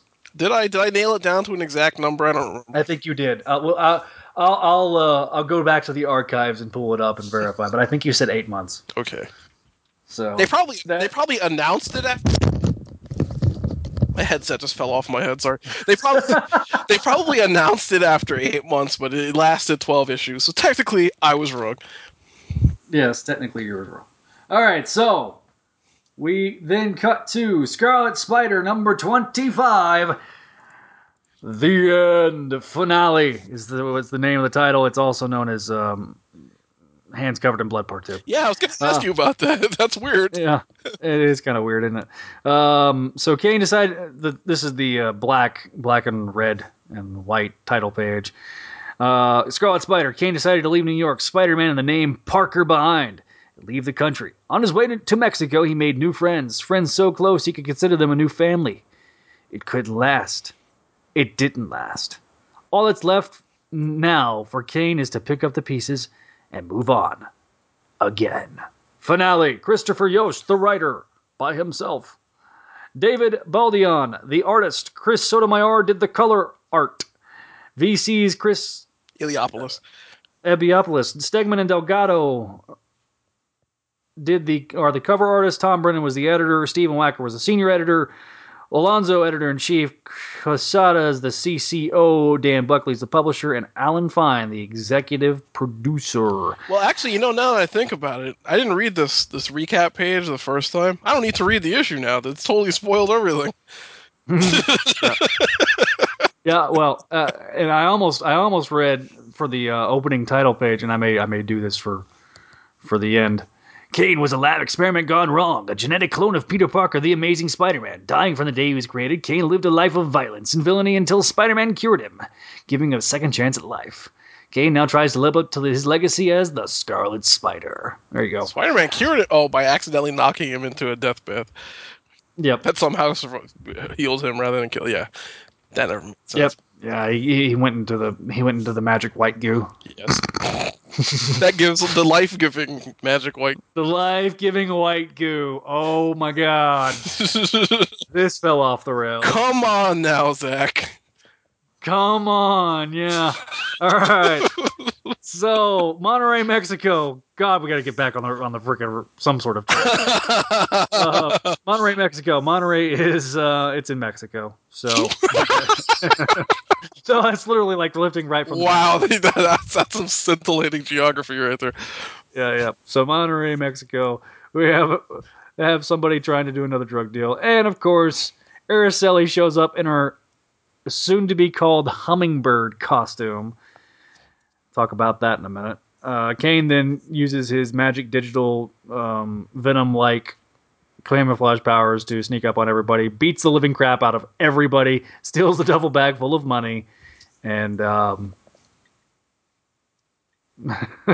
Araceli's trying to use her magic judo powers, and Kaine's like, um, uh, just stop doing it. Just stop, stop. So she's like, um, and he does like a very Wolverine esque uh, caption on that particular panel as he's taking off his mask. My name's Kaine. The girl is Araceli. it's Hummingbird. We have to use code names. And did you just take off your mask? Didn't you learn anything in Houston? Oh my god. By the way, any pretense that Araceli was a young teenager is now completely out the window. Yeah, pretty much. That So costume we- doesn't leave much to the imagination. Exactly. All right, the Four Seasons Hotel, Houston, Texas, a week ago. So this is a week that the, the first opening scene uh, happened. Everything's happened in Houston. He, you know, it blew up. Everybody's falling to their death. We then cut to Mexico, where Kaine has mysteriously grown a beard and grew his hair out, and he's He's now Sort he's now of. blonde. he's now blonde, and he kind of looks like Ben Reilly, circa um, Friendly Neighborhood Spider-Man, with Peter was using the Ben Reilly name as a disguise. Oh yeah, he does. When he when, he- when, he, had the image inducer, when he tried to get his Yeah. job, when he tried to get his job at the school, yeah. Yeah, yeah.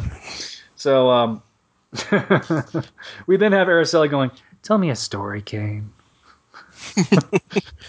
I'm going to kill you. Tell me a different story. uh, that's just awesome. Like, um, you know, and Araceli's like, I miss the hotel, I miss my bed and the spa and the pool and the room service and Annabelle, and I miss the little cucumbers she put on my eyes. You know, I mean, the, the, the finer things in life. So I know, really Kaine- love Anna, uh, Araceli as a character. Yes, she just has this spunk and personality. So we then uh, then go to Kaine falling back asleep. Well, not really falling asleep, but he's go- thinking back on the um, on the last week. And Kaine is trying so damn desperately to save everybody and their dog. First, he wakes and free, he's in free fall, and then he hears fire and screams all around him. He, next, you know, so closest Araceli is the or yeah, Ar- is that Araceli? Yeah, Because I don't Araceli know. is first. Her name is spelled wrong in the caption. Yeah, okay, it kind of threw me off. And then Wally, and then and then the uh, the fake Araceli and Annabelle are What? not too far away. What? So mean Zoe. Yeah, so there's that. So you have Zoe and, and Annabelle. They miss they mislabeled. Not only do they misspell her name twice in this panel after panel, but they mislabeled that it's actually supposed to be Zoe. And, Yes. You know, They says Araceli and, and or say, okay, he says Araceli is the closest, then Wally. And then next panel, Araceli and Annabelle, they're too far away. How does anybody with functioning eyes and the ability to read make that mistake? Yeah, that was that's bad. The uh, fear on Annabelle's face, God, pl- please, God, please, um, fire and debris and, and down below, a few dozen people that are watching death come at them. Please give me the strength. Don't let them die. So Kaine literally has webbed up nearly all of the debris and sa- managed to save everybody's life. Um, and then you got Zoe going, Kaine, look at Look at me, I did this because I love you, and I won't ever stop loving you. and and Annabelle just does what everybody's wanted to do ever since this character was first introduced. It was like punch her straight in the throat and be like, "Stop it, crazy!" Uh, um, excuse me. Uh, that, that's the opinions of Zach Dusty Joyner, and not the opinions of everyone that comprise the panel on East on the Okay. uh, Cult Uh, Fire yeah. Chronicles podcast. Any opinions thereof? All right, so We don't. We, we don't. We don't. enough with the legal disclaimer, Dallas. we don't endorse domestic violence. Please don't go punching women in the face. You know, unless they really deserve it. Then punching females in the face, not me punching them in the face. Come on. Uh, whoa, Annabelle just punched. Araceli, we have bigger problems. Then Shathra's like, Kaine, look upon me. I am Shathra. I have followed your other half, your other self, to this world to feed upon him. But you will do. She's like, my children, they need to feed. They need you. They need your super sperm. that's kind of what she wants. Exactly. That's always what she wants. And then uh, she's like, uh, I love I love Araceli's line. Holy crap, is it Annabelle? Evil Annabelle? You need to go beat her up. we need to get everyone out here. I'm not a superhero. And then all of a sudden the, the, the king costume just falls down because it won't. And it's still trying to, still a part of it's kind of on fire. Yep. So we then go to uh, Mazatlan, Mexico. Mazatlan, Mexico. So Kaine, you know, you know, she's trying to get Kaine to wake up. Kaine's got his beard because he's being all emo, and um, we then cut back to you know him being the Scarlet Spider. Big splash page. You know, Houston's very own superhero. He's a clone, a villain, a murderer, a monster. He, he is the danger. And so whatever the hell it is, Shoth- why Shathra's here, it's here because of him. She's fast and strong, and he's just here to kill her. And so he literally stabs her in the head. But wait, there's more. And so then uh, Officer Layton starts shooting at Shathra, and she's like, "Don't even." Like, child, please. And um, we then have Kaine become the other, and straight up just like, Okay, okay, you gotta clarify this for me. Does he literally turn into a spider monster, or is this implied to? Because it see the dialogue seems to imply that they that it's like a they're doing a thing where that's how everyone sees him acting all monstrous, but in reality, no, he, he, no, I I think he turns into a Spider-Man. Okay, thank you. I was a little unclear. It, it could go either way because the, Yeah. the dialogue kind of fumbles. Yeah, this is him literally becoming the other, and then he, you know, he's like pray, and then he's like a monster. Then Annabelle is like straight up runs away, and he's like Annabelle. Mary Jane. Yeah. I had, I had, Well I had to do one for old time's sake. Yes, that that is the very first running gag of this show, and it will never die. Well, no, Miley Cyrus is the first running gag. Oh God! And I wish that that would have. Uh, my 2009 self's like, if you had seen what she would become. Getting back to a recap, so Kaine's like, you know, hey, well, you know, you can arrest me now. He's like, you should just go. I'll deal with the police, but you need to leave. And um, like Araceli jumps in front, and she's like, "You saved the whole city again, you dumbasses!" Like, and he's like, "Why is this bad?" He's, and Kaine's like, "Because he's not a hero." My name is Kaine. He, he, he does the best Oliver Queen impression. My name is Kaine, and death was the only thing I've ever known. I'm a monster, but once, once I asked myself if things could be different. And now, if I wasn't dying, I could truly live. That I can find a home and friends and love, and I have an answer. Not every story has a happy ending. Not every sin can be redeemed. This is who I am. I'm done trying to be something I'm not. I'm try- done trying to be a hero. And um, Araceli's like, "You totally saved those tourists." Shut up, Araceli. Dot dot dot dot dot. okay, I'm not even gonna go there. With that, Why is the water red? I, I I will explain that in a minute. what makes a red man? Racist Disney songs. They're in every single film. All right, so uh, the Scarlet Letters page is a letter from Chris Yost to the readership. I will quickly read it. It says, "Dear readers, Scarlet Spider never never believed in himself half as much as you did. Is a testament to your love for Kaine, Araceli, Annabelle, Wally, and Donald that a book about the evil clone of Spider-Man made it two years. No small miracle these days." So thank you, Steve Wacker, Tom Brennan, Ryan Stegman, Khoi Pham, Carla Boretti, Erik Burnham, David Baldeon, Joe Caramagna, Dan Slott, and so many more for giving me the chance to tell Kaine's story, which isn't even close to being over. See you in two months for the next chapter of Kaine's journey in dot dot dot New Warriors number one. Best Chris Yost. Eleven thirteen of thirteen. Yeah, uh, did you notice that they made the text for that really huge because that's such a short letter? Yeah. That's a true story. Yeah. It's like size forty two font. Yep. All right, so that is that is the end of Scarlet Spider. Let's give our thoughts on the on these last two issues, and then we'll talk about the postmortem. Oh boy, did that go out in a whimper. Yeah, like the last. Well, here's the thing: he stuffed so much into the last two issues that it was like it was going to fall on its face. I have to give the guy A for effort, but damn, Did, did he though? See, that's the that's part of the thing. It seems like he crammed a lot in there, but I think that's more because of how he structured it than any actual content. yeah. Well, but I mean, think about outside of the outside of the Araceli visions. We had remember we had a Shathra preview. Oh god, let's get to that. Uh, I'll, I'll save that one. we had the Shathra preview. We knew that Zoe was going to come back eventually. So you've got you know you got your stuff with Annabelle. You, you, I mean, you pretty much touched upon everything that the series had done in the in the last two issues. So I, I got to give him got to give him credit for it. But but that's that's the big problem, is that they touched on all that stuff, but barely. Yeah, yeah. I, I think there was so much stuff to touch upon that it falls it falls apart on the weight of what it's trying to do. Why on, I get what why on earth was issue twenty five not double sized? I don't know. And you paid an extra dollar for it. Wait, that's an extra dollar. Yes. Oh, that's criminal. That is criminal. Yes. So you paid. You paid every issue of Scarlet Spider was two ninety nine, except for issue twenty five, which has blatant, blatant errors in the in the actual book. Wasn't one of the pages out of order? Uh, ah, it may have been,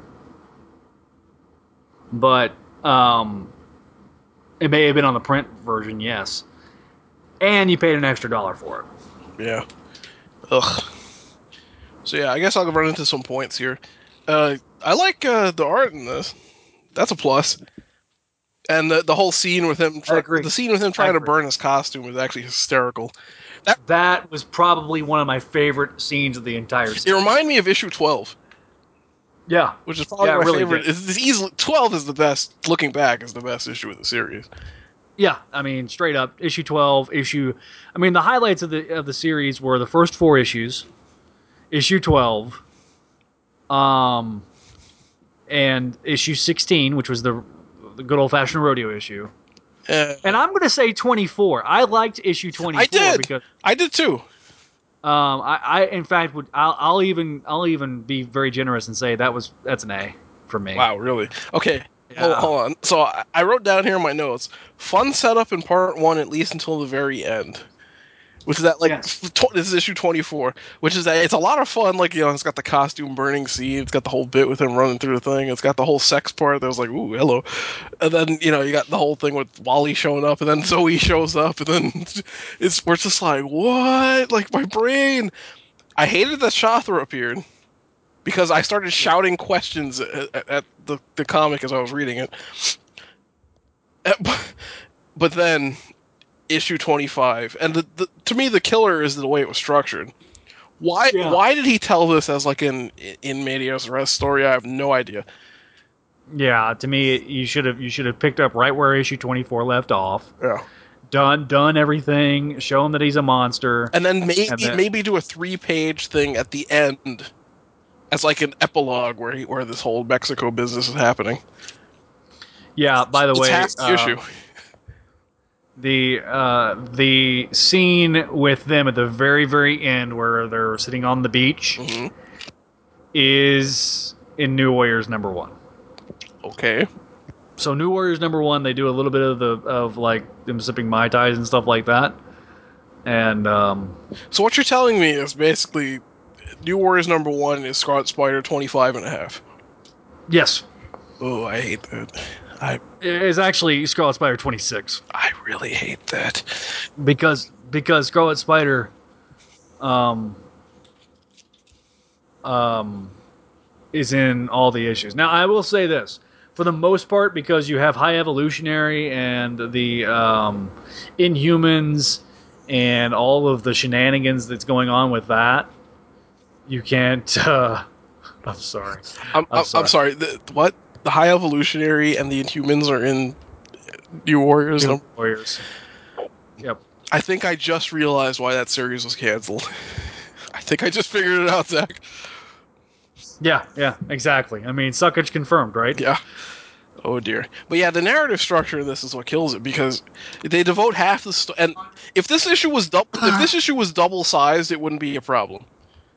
Right. The problem is it's a it's a regular sized issue, and you're splitting half the issue in stuff that that's you know a week after the cliffhanger, and then you're telling Right. and then you're telling the part of the issue that people want to read in a flashback, which right off the bat gives away how it ends because the the parts that take place in Mexico a week later only have Kaine and Araceli there, So you know that those two characters survive. and that at the very least those are the only two that continue onward, and that the rest of them are either left behind or die.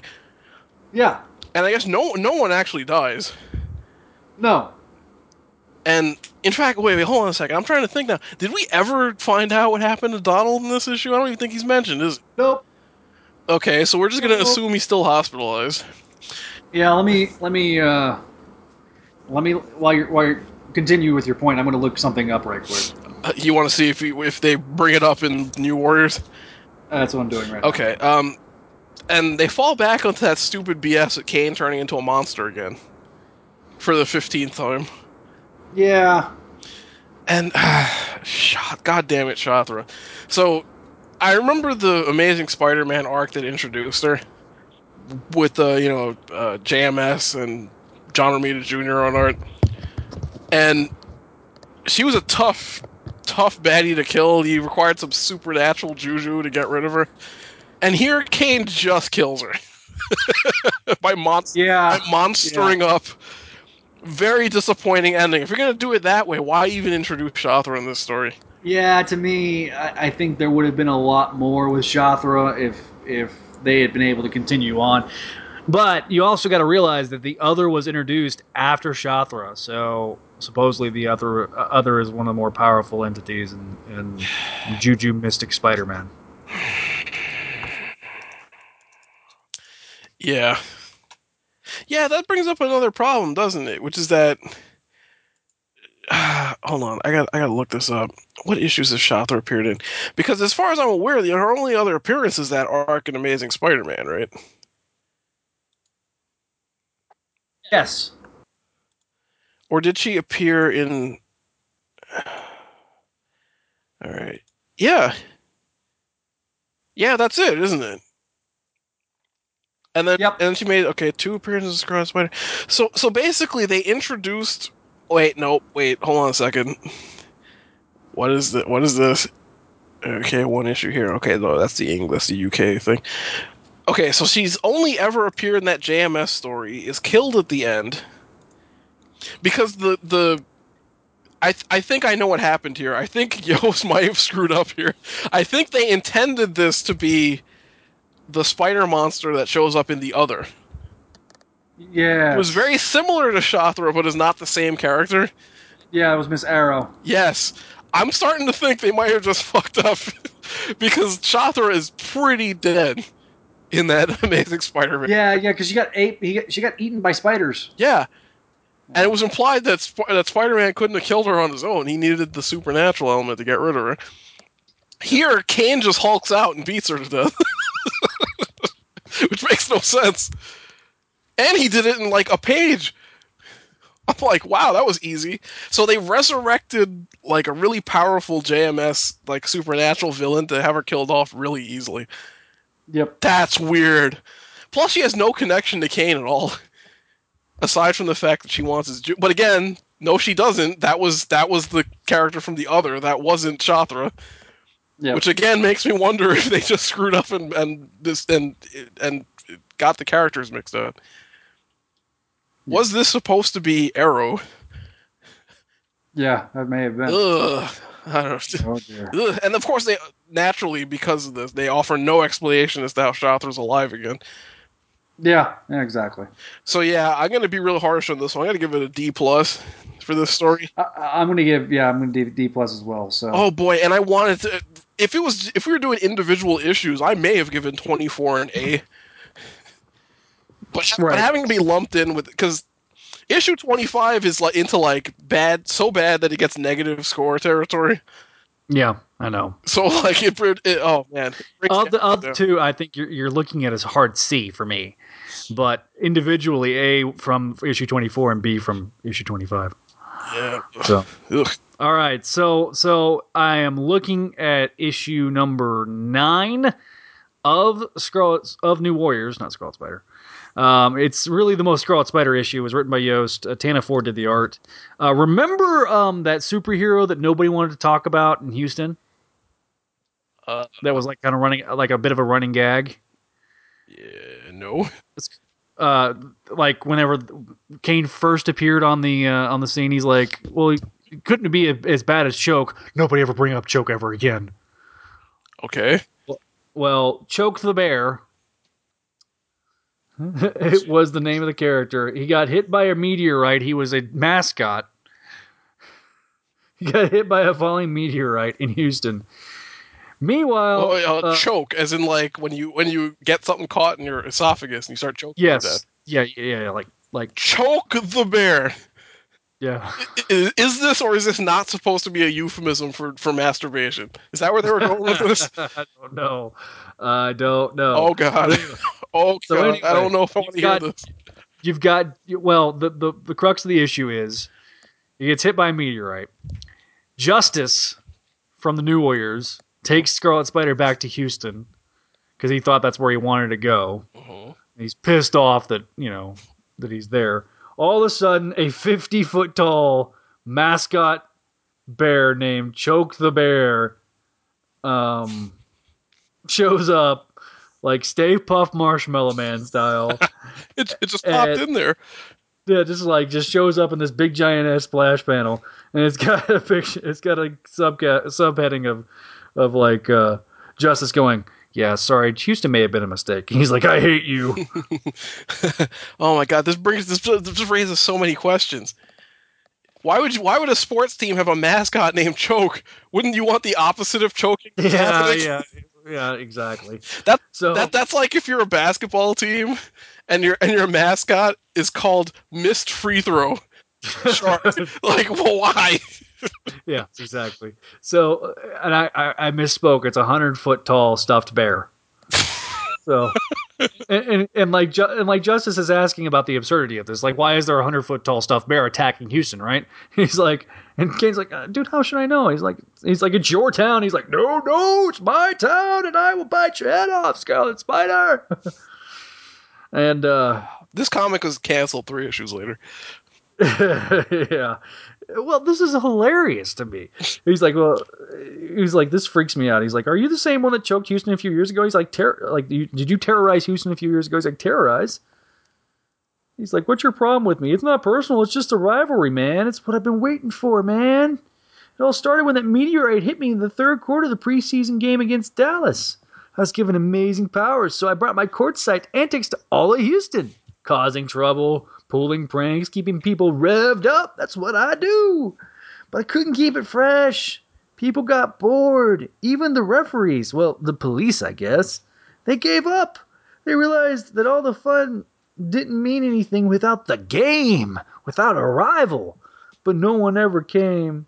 Eventually, I left Houston to make my way to Mexico. Thought I'd there maybe there'd be something for me in an international league and drugs. What? Okay, why are you recapping this now? I've I've lost the thread here. uh, also, you know, he's like, he's like, so then I came back and I finally, Houston finally had its own supervillain, Oh as in God. Kaine. So Kaine's like, I hate my life, I hate my life, and all of a sudden he has like a bunch of bullets flying ar- flying past him. This is what I was getting to. Oh, because like- his friends show up. Okay.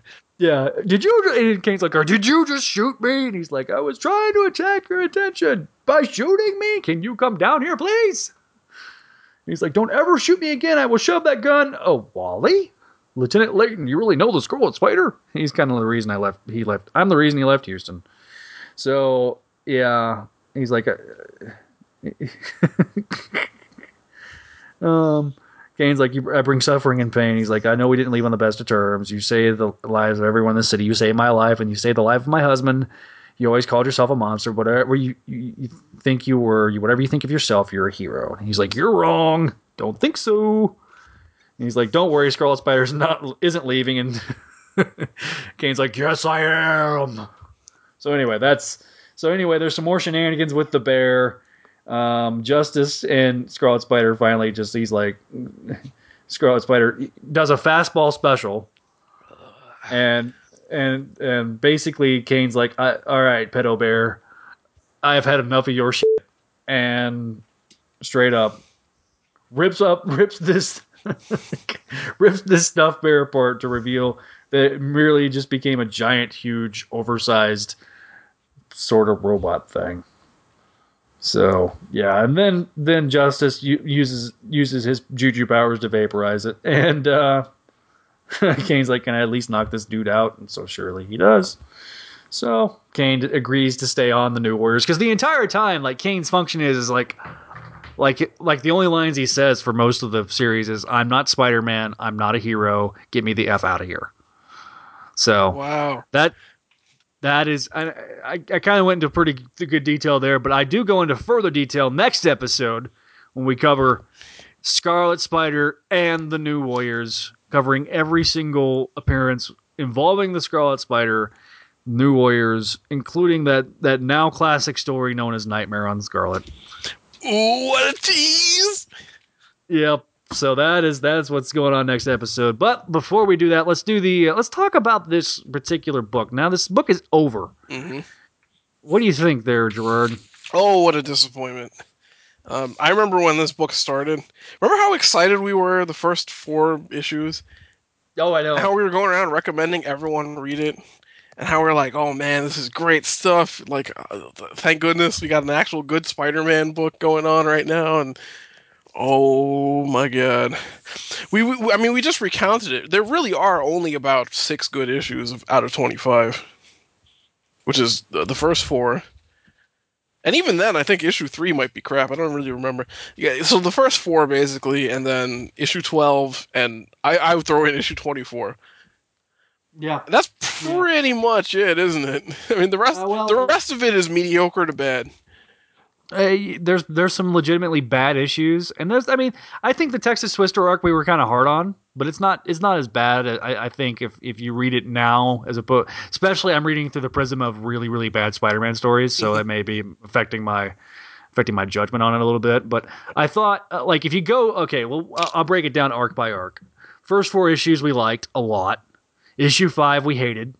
Is that the one with the random Avengers cameos Yes, that was one of the needless random Avengers cameos. where Nick Fury Issue- shows up and I'm like, why is Nick Fury black? Yeah, yeah, and you're like, thank you, Chris Yost, for bringing in Nick Fury Jr. So then you um, then you have issue six, which that, that was the uh, appearance of Anna, Ana Kraven. That was the last segment issue, which we I think we liked that one. I vaguely remember liking. Well, no, I remember liking the art, but I don't. I don't think I liked the issue because Ana Kraven was in it. Yeah, yeah, because you, I think you called her actually Skittles, Skittles the penny hooker during that during that review. So then we've got, um, and then we did, uh, then you had the three issue arc with the Texas Twisters, which I didn't hate, but I think we were kind of iffy on the Khoi Pham art. Yeah, that was when they announced that he was going to be the regular artist, and I think that was the only arc he did. There's, No, he did- there's a he- story there. Yeah, he, he no, he did a few. He did a few issues afterwards. Hmm? He had he had several fill-ins though. I remember he did. I think he did one of the rodeo issues. I know that. Yeah, he did- he did he did the uh, he did issue sixteen. So, And then we did um, we had tw- issue twelve. That's, so that's, that the us- best, that's the best issue of the series. yeah, and then you had twelve point one, which we're kind of like, oh, why do we do twelve point one? Where I was convinced they may, they might have mixed up the covers, and issue 12 was supposed to be 12.1, and issue 12.1 was supposed to be 12. yeah, yeah, that's true I'm story. thoroughly convinced of that. And so then you had uh, so you had twelve point one. Then we had issues thirteen through fifteen, which was the uh, in the midst of wolves, Oh, which is where Kaine that died. and- and you- yeah, you didn't like that one, so that, that was that was a low point. And then uh, we had issue sixteen, which was a high point. That was the good old fashioned rodeo issue. I don't remember that at all, really. That was the one where they went to the rodeo. Oh, I know, I know where, where the armadillo or, or Razorback, Razorback was there. Razorback showed up, yeah, all that. So then we had that one. Um, where we had Kaine. Uh, remember, we had Scarlet Spider on a horse. Oh yeah, Remember? oh yeah, that's right. Yeah, that was like glorious. And then you had uh, okay. Then we had the Wolverine arc. What the? Oh, It oh is. the Thieves Guild. Yeah, the, the Assassins Guild. Um, were versus Wolverine and, and Kaine. Then we had sibling rivalry, and then we had the issues we covered tonight. So Okay, first of all, I miscounted. That means there's 26 issues because I forgot about 12.1. yeah, I forgot about twelve point one until I started like going down the books. So twenty, I mean, twenty six issues is not a bad run. You got to give it, got to give it that. Uh, But at one point, at one point, this is the absurdity of Marvel nowadays. At one point, Scarlet Spider was the long had the highest issue number of any title in Marvel. that's oh my god, in Marvel. yes, Oh, that's right because they did the whole uh, age of They- heroic they age. well, they they did the heroic age. Then they did uh, all new Marvel now. Oh jeez. Like at one point, the the the top three longest series were, and I kid you not, was Wolverine and the X Men, Oh my god. Venom, and Scarlet Spider. Oh, phew. that just if the, nothing else, that just goes to show how out of control these renumbering schemes have gone. yeah, it's it's just nuts. So yeah, so at, at one point it was the third longest continuous running title in Marvel uh, in terms of issue numbers. So for a particular volume, so that's so. I mean, we had, uh, you know, I, I, overall, I'm going to give. I'm going to give the series a C plus. Oh my god, we're giving grades for the whole series. I had If I, I should was- have crammed. No, no, just just kind of just going off my going off what I remember us giving it.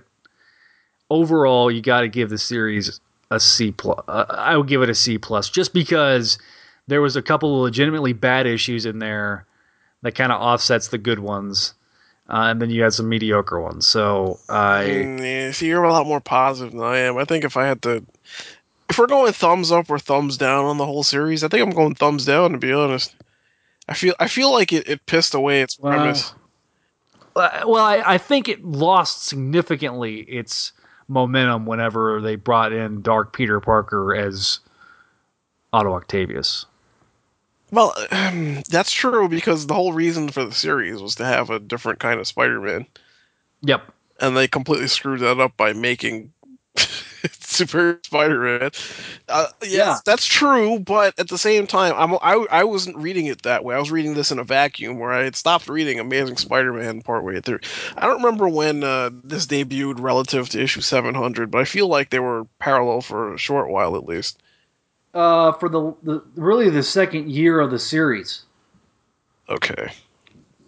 But the point is, so from that point onward, I was reading this in a vacuum. I couldn't care less what was happening in, in Superior. In fact, that's I stopped reading this series because I was disappointed that uh, at how it had turned out, and also because quite flat out, I wasn't going to pay for anything with Superior Spider-Man in it. Yeah, And when that when sibling rivalry was coming up, I'm like, I'm out.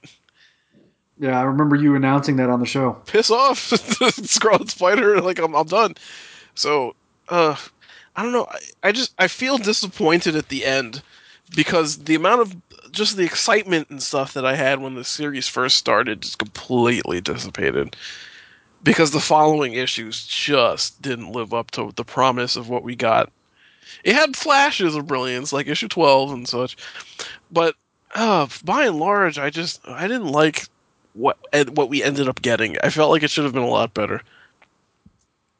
And that hurts because I really like all the characters that they introduce in this series. I think I think if Yost hadn't gotten so busy on some of the stuff he was working on outside of Scarlet Spider, and if he had really time to devote the time and the love for the character, he would have done a lot better. Mm, I don't know.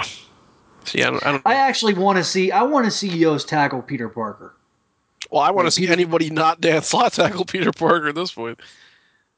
But I, I would love to see him actually tackle Peter Parker as Spider Man, not this wish, not as uh, as my co-host on Crawl Space has said, the wish from wish fulfillment Peter Parker, On the what's what now? uh, Crawl Space. Never heard of it.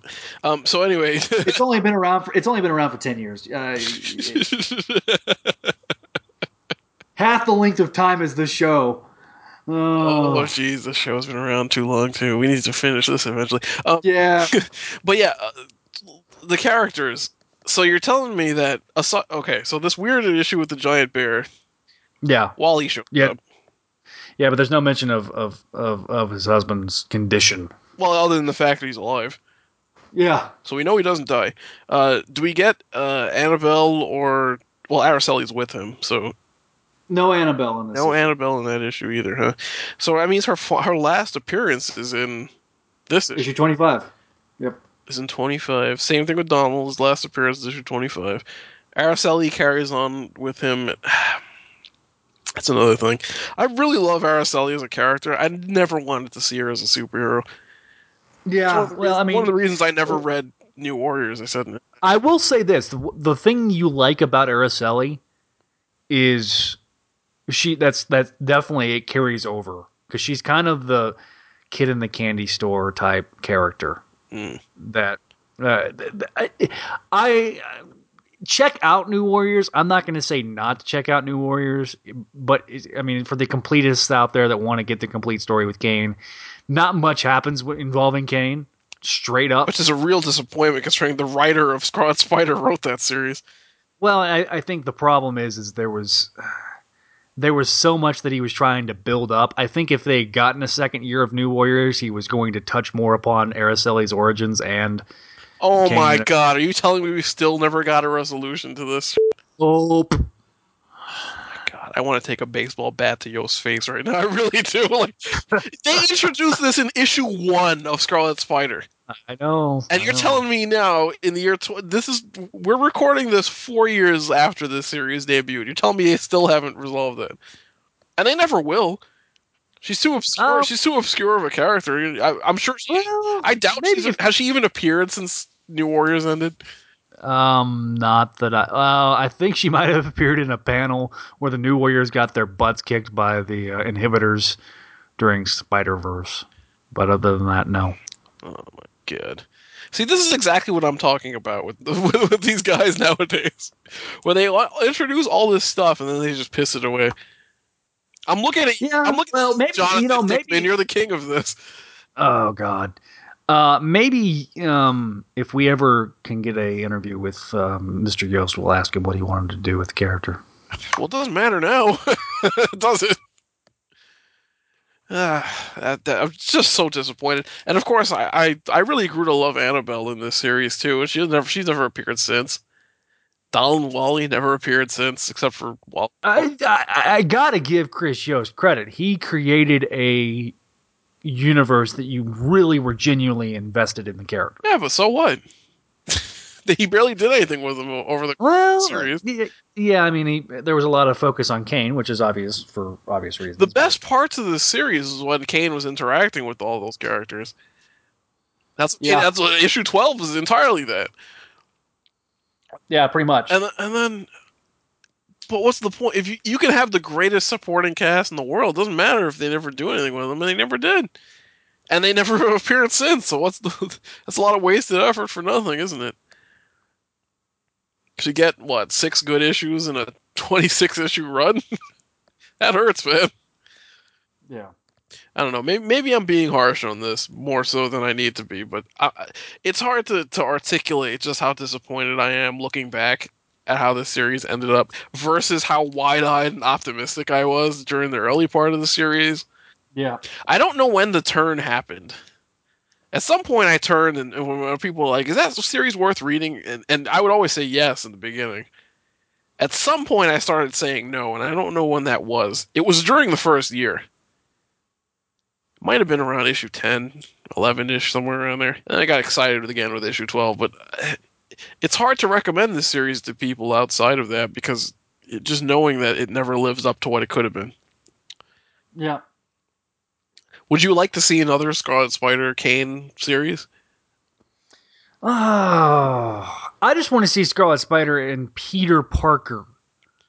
Peter Parker, not not inhibited Peter Parker. Peter freaking Parker interact. That's what I want to see. Mm. Before I get a Kaine Scarlet Spider series, I just want to see Peter Parker actually sit down and and swap stories with Kaine That would be fun. Or team up with Kaine. That'd be fun. Because we got that. Well, we got that in Spider Verse. Horse. He was in freaking. He was off on his little damn side mission. That was the miniseries. Oh yeah. Yeah, and even if they did interact, it probably didn't go anywhere. Wouldn't well, nothing would have came of it. Ugh. See, uh, mm. see, because I like the idea of what they tried to do with Kaine, but again, I keep coming back to this. They they pissed away any any real promise that it had. I, Yeah. I, I I- okay, less so with with Kaine being a hero. I think we got a pretty decent arc here, although although he ended it the way he started it Right. which which really annoys me because it just basically says, "Oh, all that stuff that you just read, eh, he learned nothing from it." Mm, yeah. Aside from picking up a sidekick, you could have just skipped the entire series as far as his character development goes. Beginning of issue one, he's on his way to Mexico He ends up in and Mexico. is, Well, and, a, and doesn't want to be a hero. At the end of issue twenty six, he's in Mexico and doesn't want to be a hero. I will say this though, he his desire to be a hero was very small when he started the series, but his desire to be a hero at the end of the series is probably greater. But there's there's still there's a different type of reluctance. But you're but, but you're I w- telling me he spent most of New Warriors trying not to be a hero. Don't- Is that what you said earlier? More or less. I'm shaking my head. You know, eh, but at the like at towards the end of New Warriors, he actually is like, you know what, f this, I'm going to kick, I'm going to just beat everybody's. eh, He does attempt to try to try to make a, even a sacrifice to save everybody. Okay, and then the series is canceled a week later. We never saw him again. Aside from Spider Verse. Yeah. Well, we're about to see him again there in, in this fall. There, Delatour. Oh, but f- that, because he's gonna be written by Slott again. They're probably gonna kill him off because they don't have anything to do with him. We'll see. We'll see. I, I, I, I Slott keeps Slott was the one that killed him off and then brought him back again last time. So who knows? Mm. I don't know. We'll we'll find out, I guess. I'm not looking forward to. I guess we're gonna have to cover that on this show, aren't we? Uh, God damn it. Mm, Maybe we'll do a, a solo episode. we'll have to see how this shakes out. I'm sure. Yeah. Again, this is a Dan Slott story, so they'll build it into the biggest, biggest, baddest thing. They'll be like, "Oh my God, you have to read this story. Everything will change forever," like they do every time, every six months with Slott. Yeah, it's a true story. So, um, I kind of already teased it a little bit earlier, but to give you a bit of, of to wrap the show up, any other final thoughts there, Mister Delatour? Uh, I really wish this series had been better, but there are enough bright spots to recommend pockets of it. There you go. That's kind of that's kind of how I feel. I feel like the series has a lot of had had potential, lived up to it somewhat, but there was a lot left on the table. hmm I want to see Kaine again in, in as a as Scarlet Spider. Yeah, I think he's earned the moniker. I guess I don't know what that means exactly, but Well, I mean, I mean, it, he, I I think Ben would be proud of Kaine. Mm, hard to say. I guess we should have found out in, uh, you know, we should have found that out in Spider Verse if it was better written. Well, uh, yeah, yeah. I, I there wasn't enough interaction between the two, even though they were in a miniseries together. They kind of were off on their little. They were all separated, but um, we may review the. Honestly, we may sit down and do a review of the three issue miniseries That's true. because really, That's true. We just kind of did a whole big lump lump of shit. Yeah. A lump of shit review for the whole.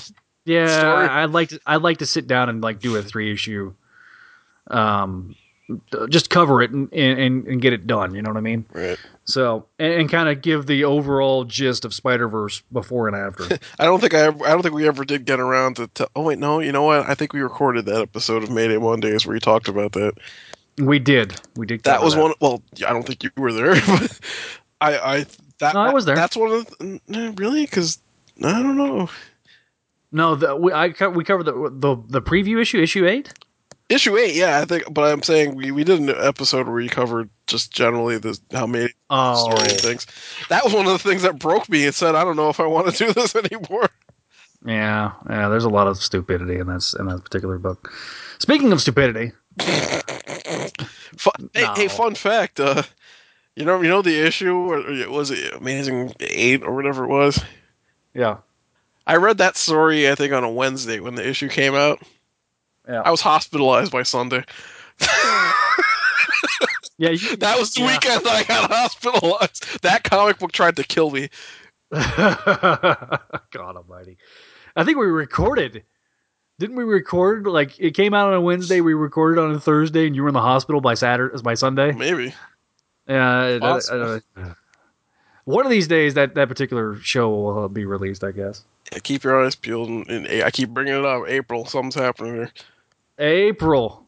Oh, so See what I'm A- doing keep- here. Yeah, I see what you're doing there. And there may be a.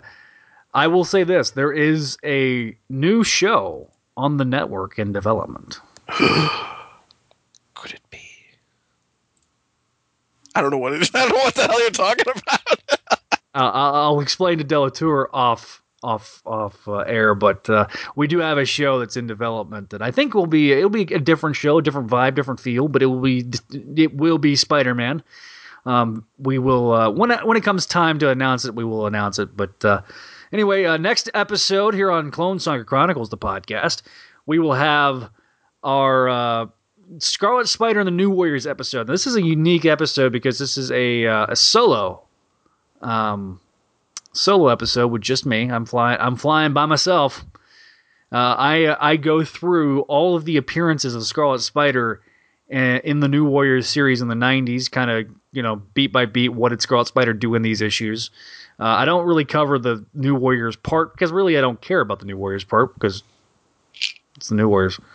And uh, then I go through the Chris Yost helmed uh, New Warriors series and uh, talk about what happened after the events of this series that we just wrapped up tonight on this particular episode. So um, that will be episode 55. This was episode 54 of the Clone Saga Chronicles podcast. Be sure to check out uh, Spectacular Radio. We got a new episode fairly, uh, out recently with Greg Weisman, myself, and Greg Bashansky, the host of the show, talking about um, the episode featuring Harry Osborn maybe becoming the Green Goblin?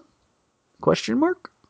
So that was a fun, fun episode. Really fun, insightful uh, episode with uh, Mr. Greg Weisman, and uh, we'll have uh, as what Gerard um, said in April. April, Gerard. Mm-hmm. Something happening along with Mayday Mondays, Possibly.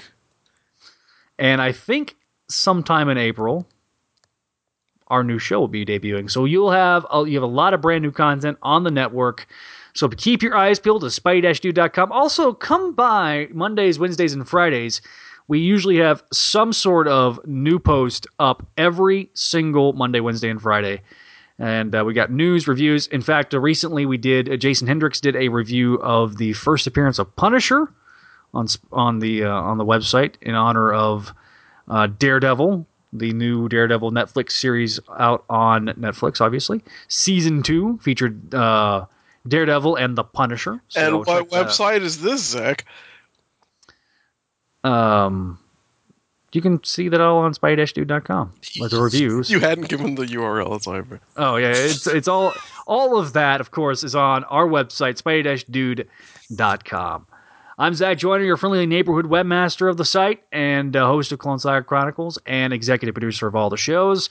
We appreciate your listening, and we will see you next time here on CSC.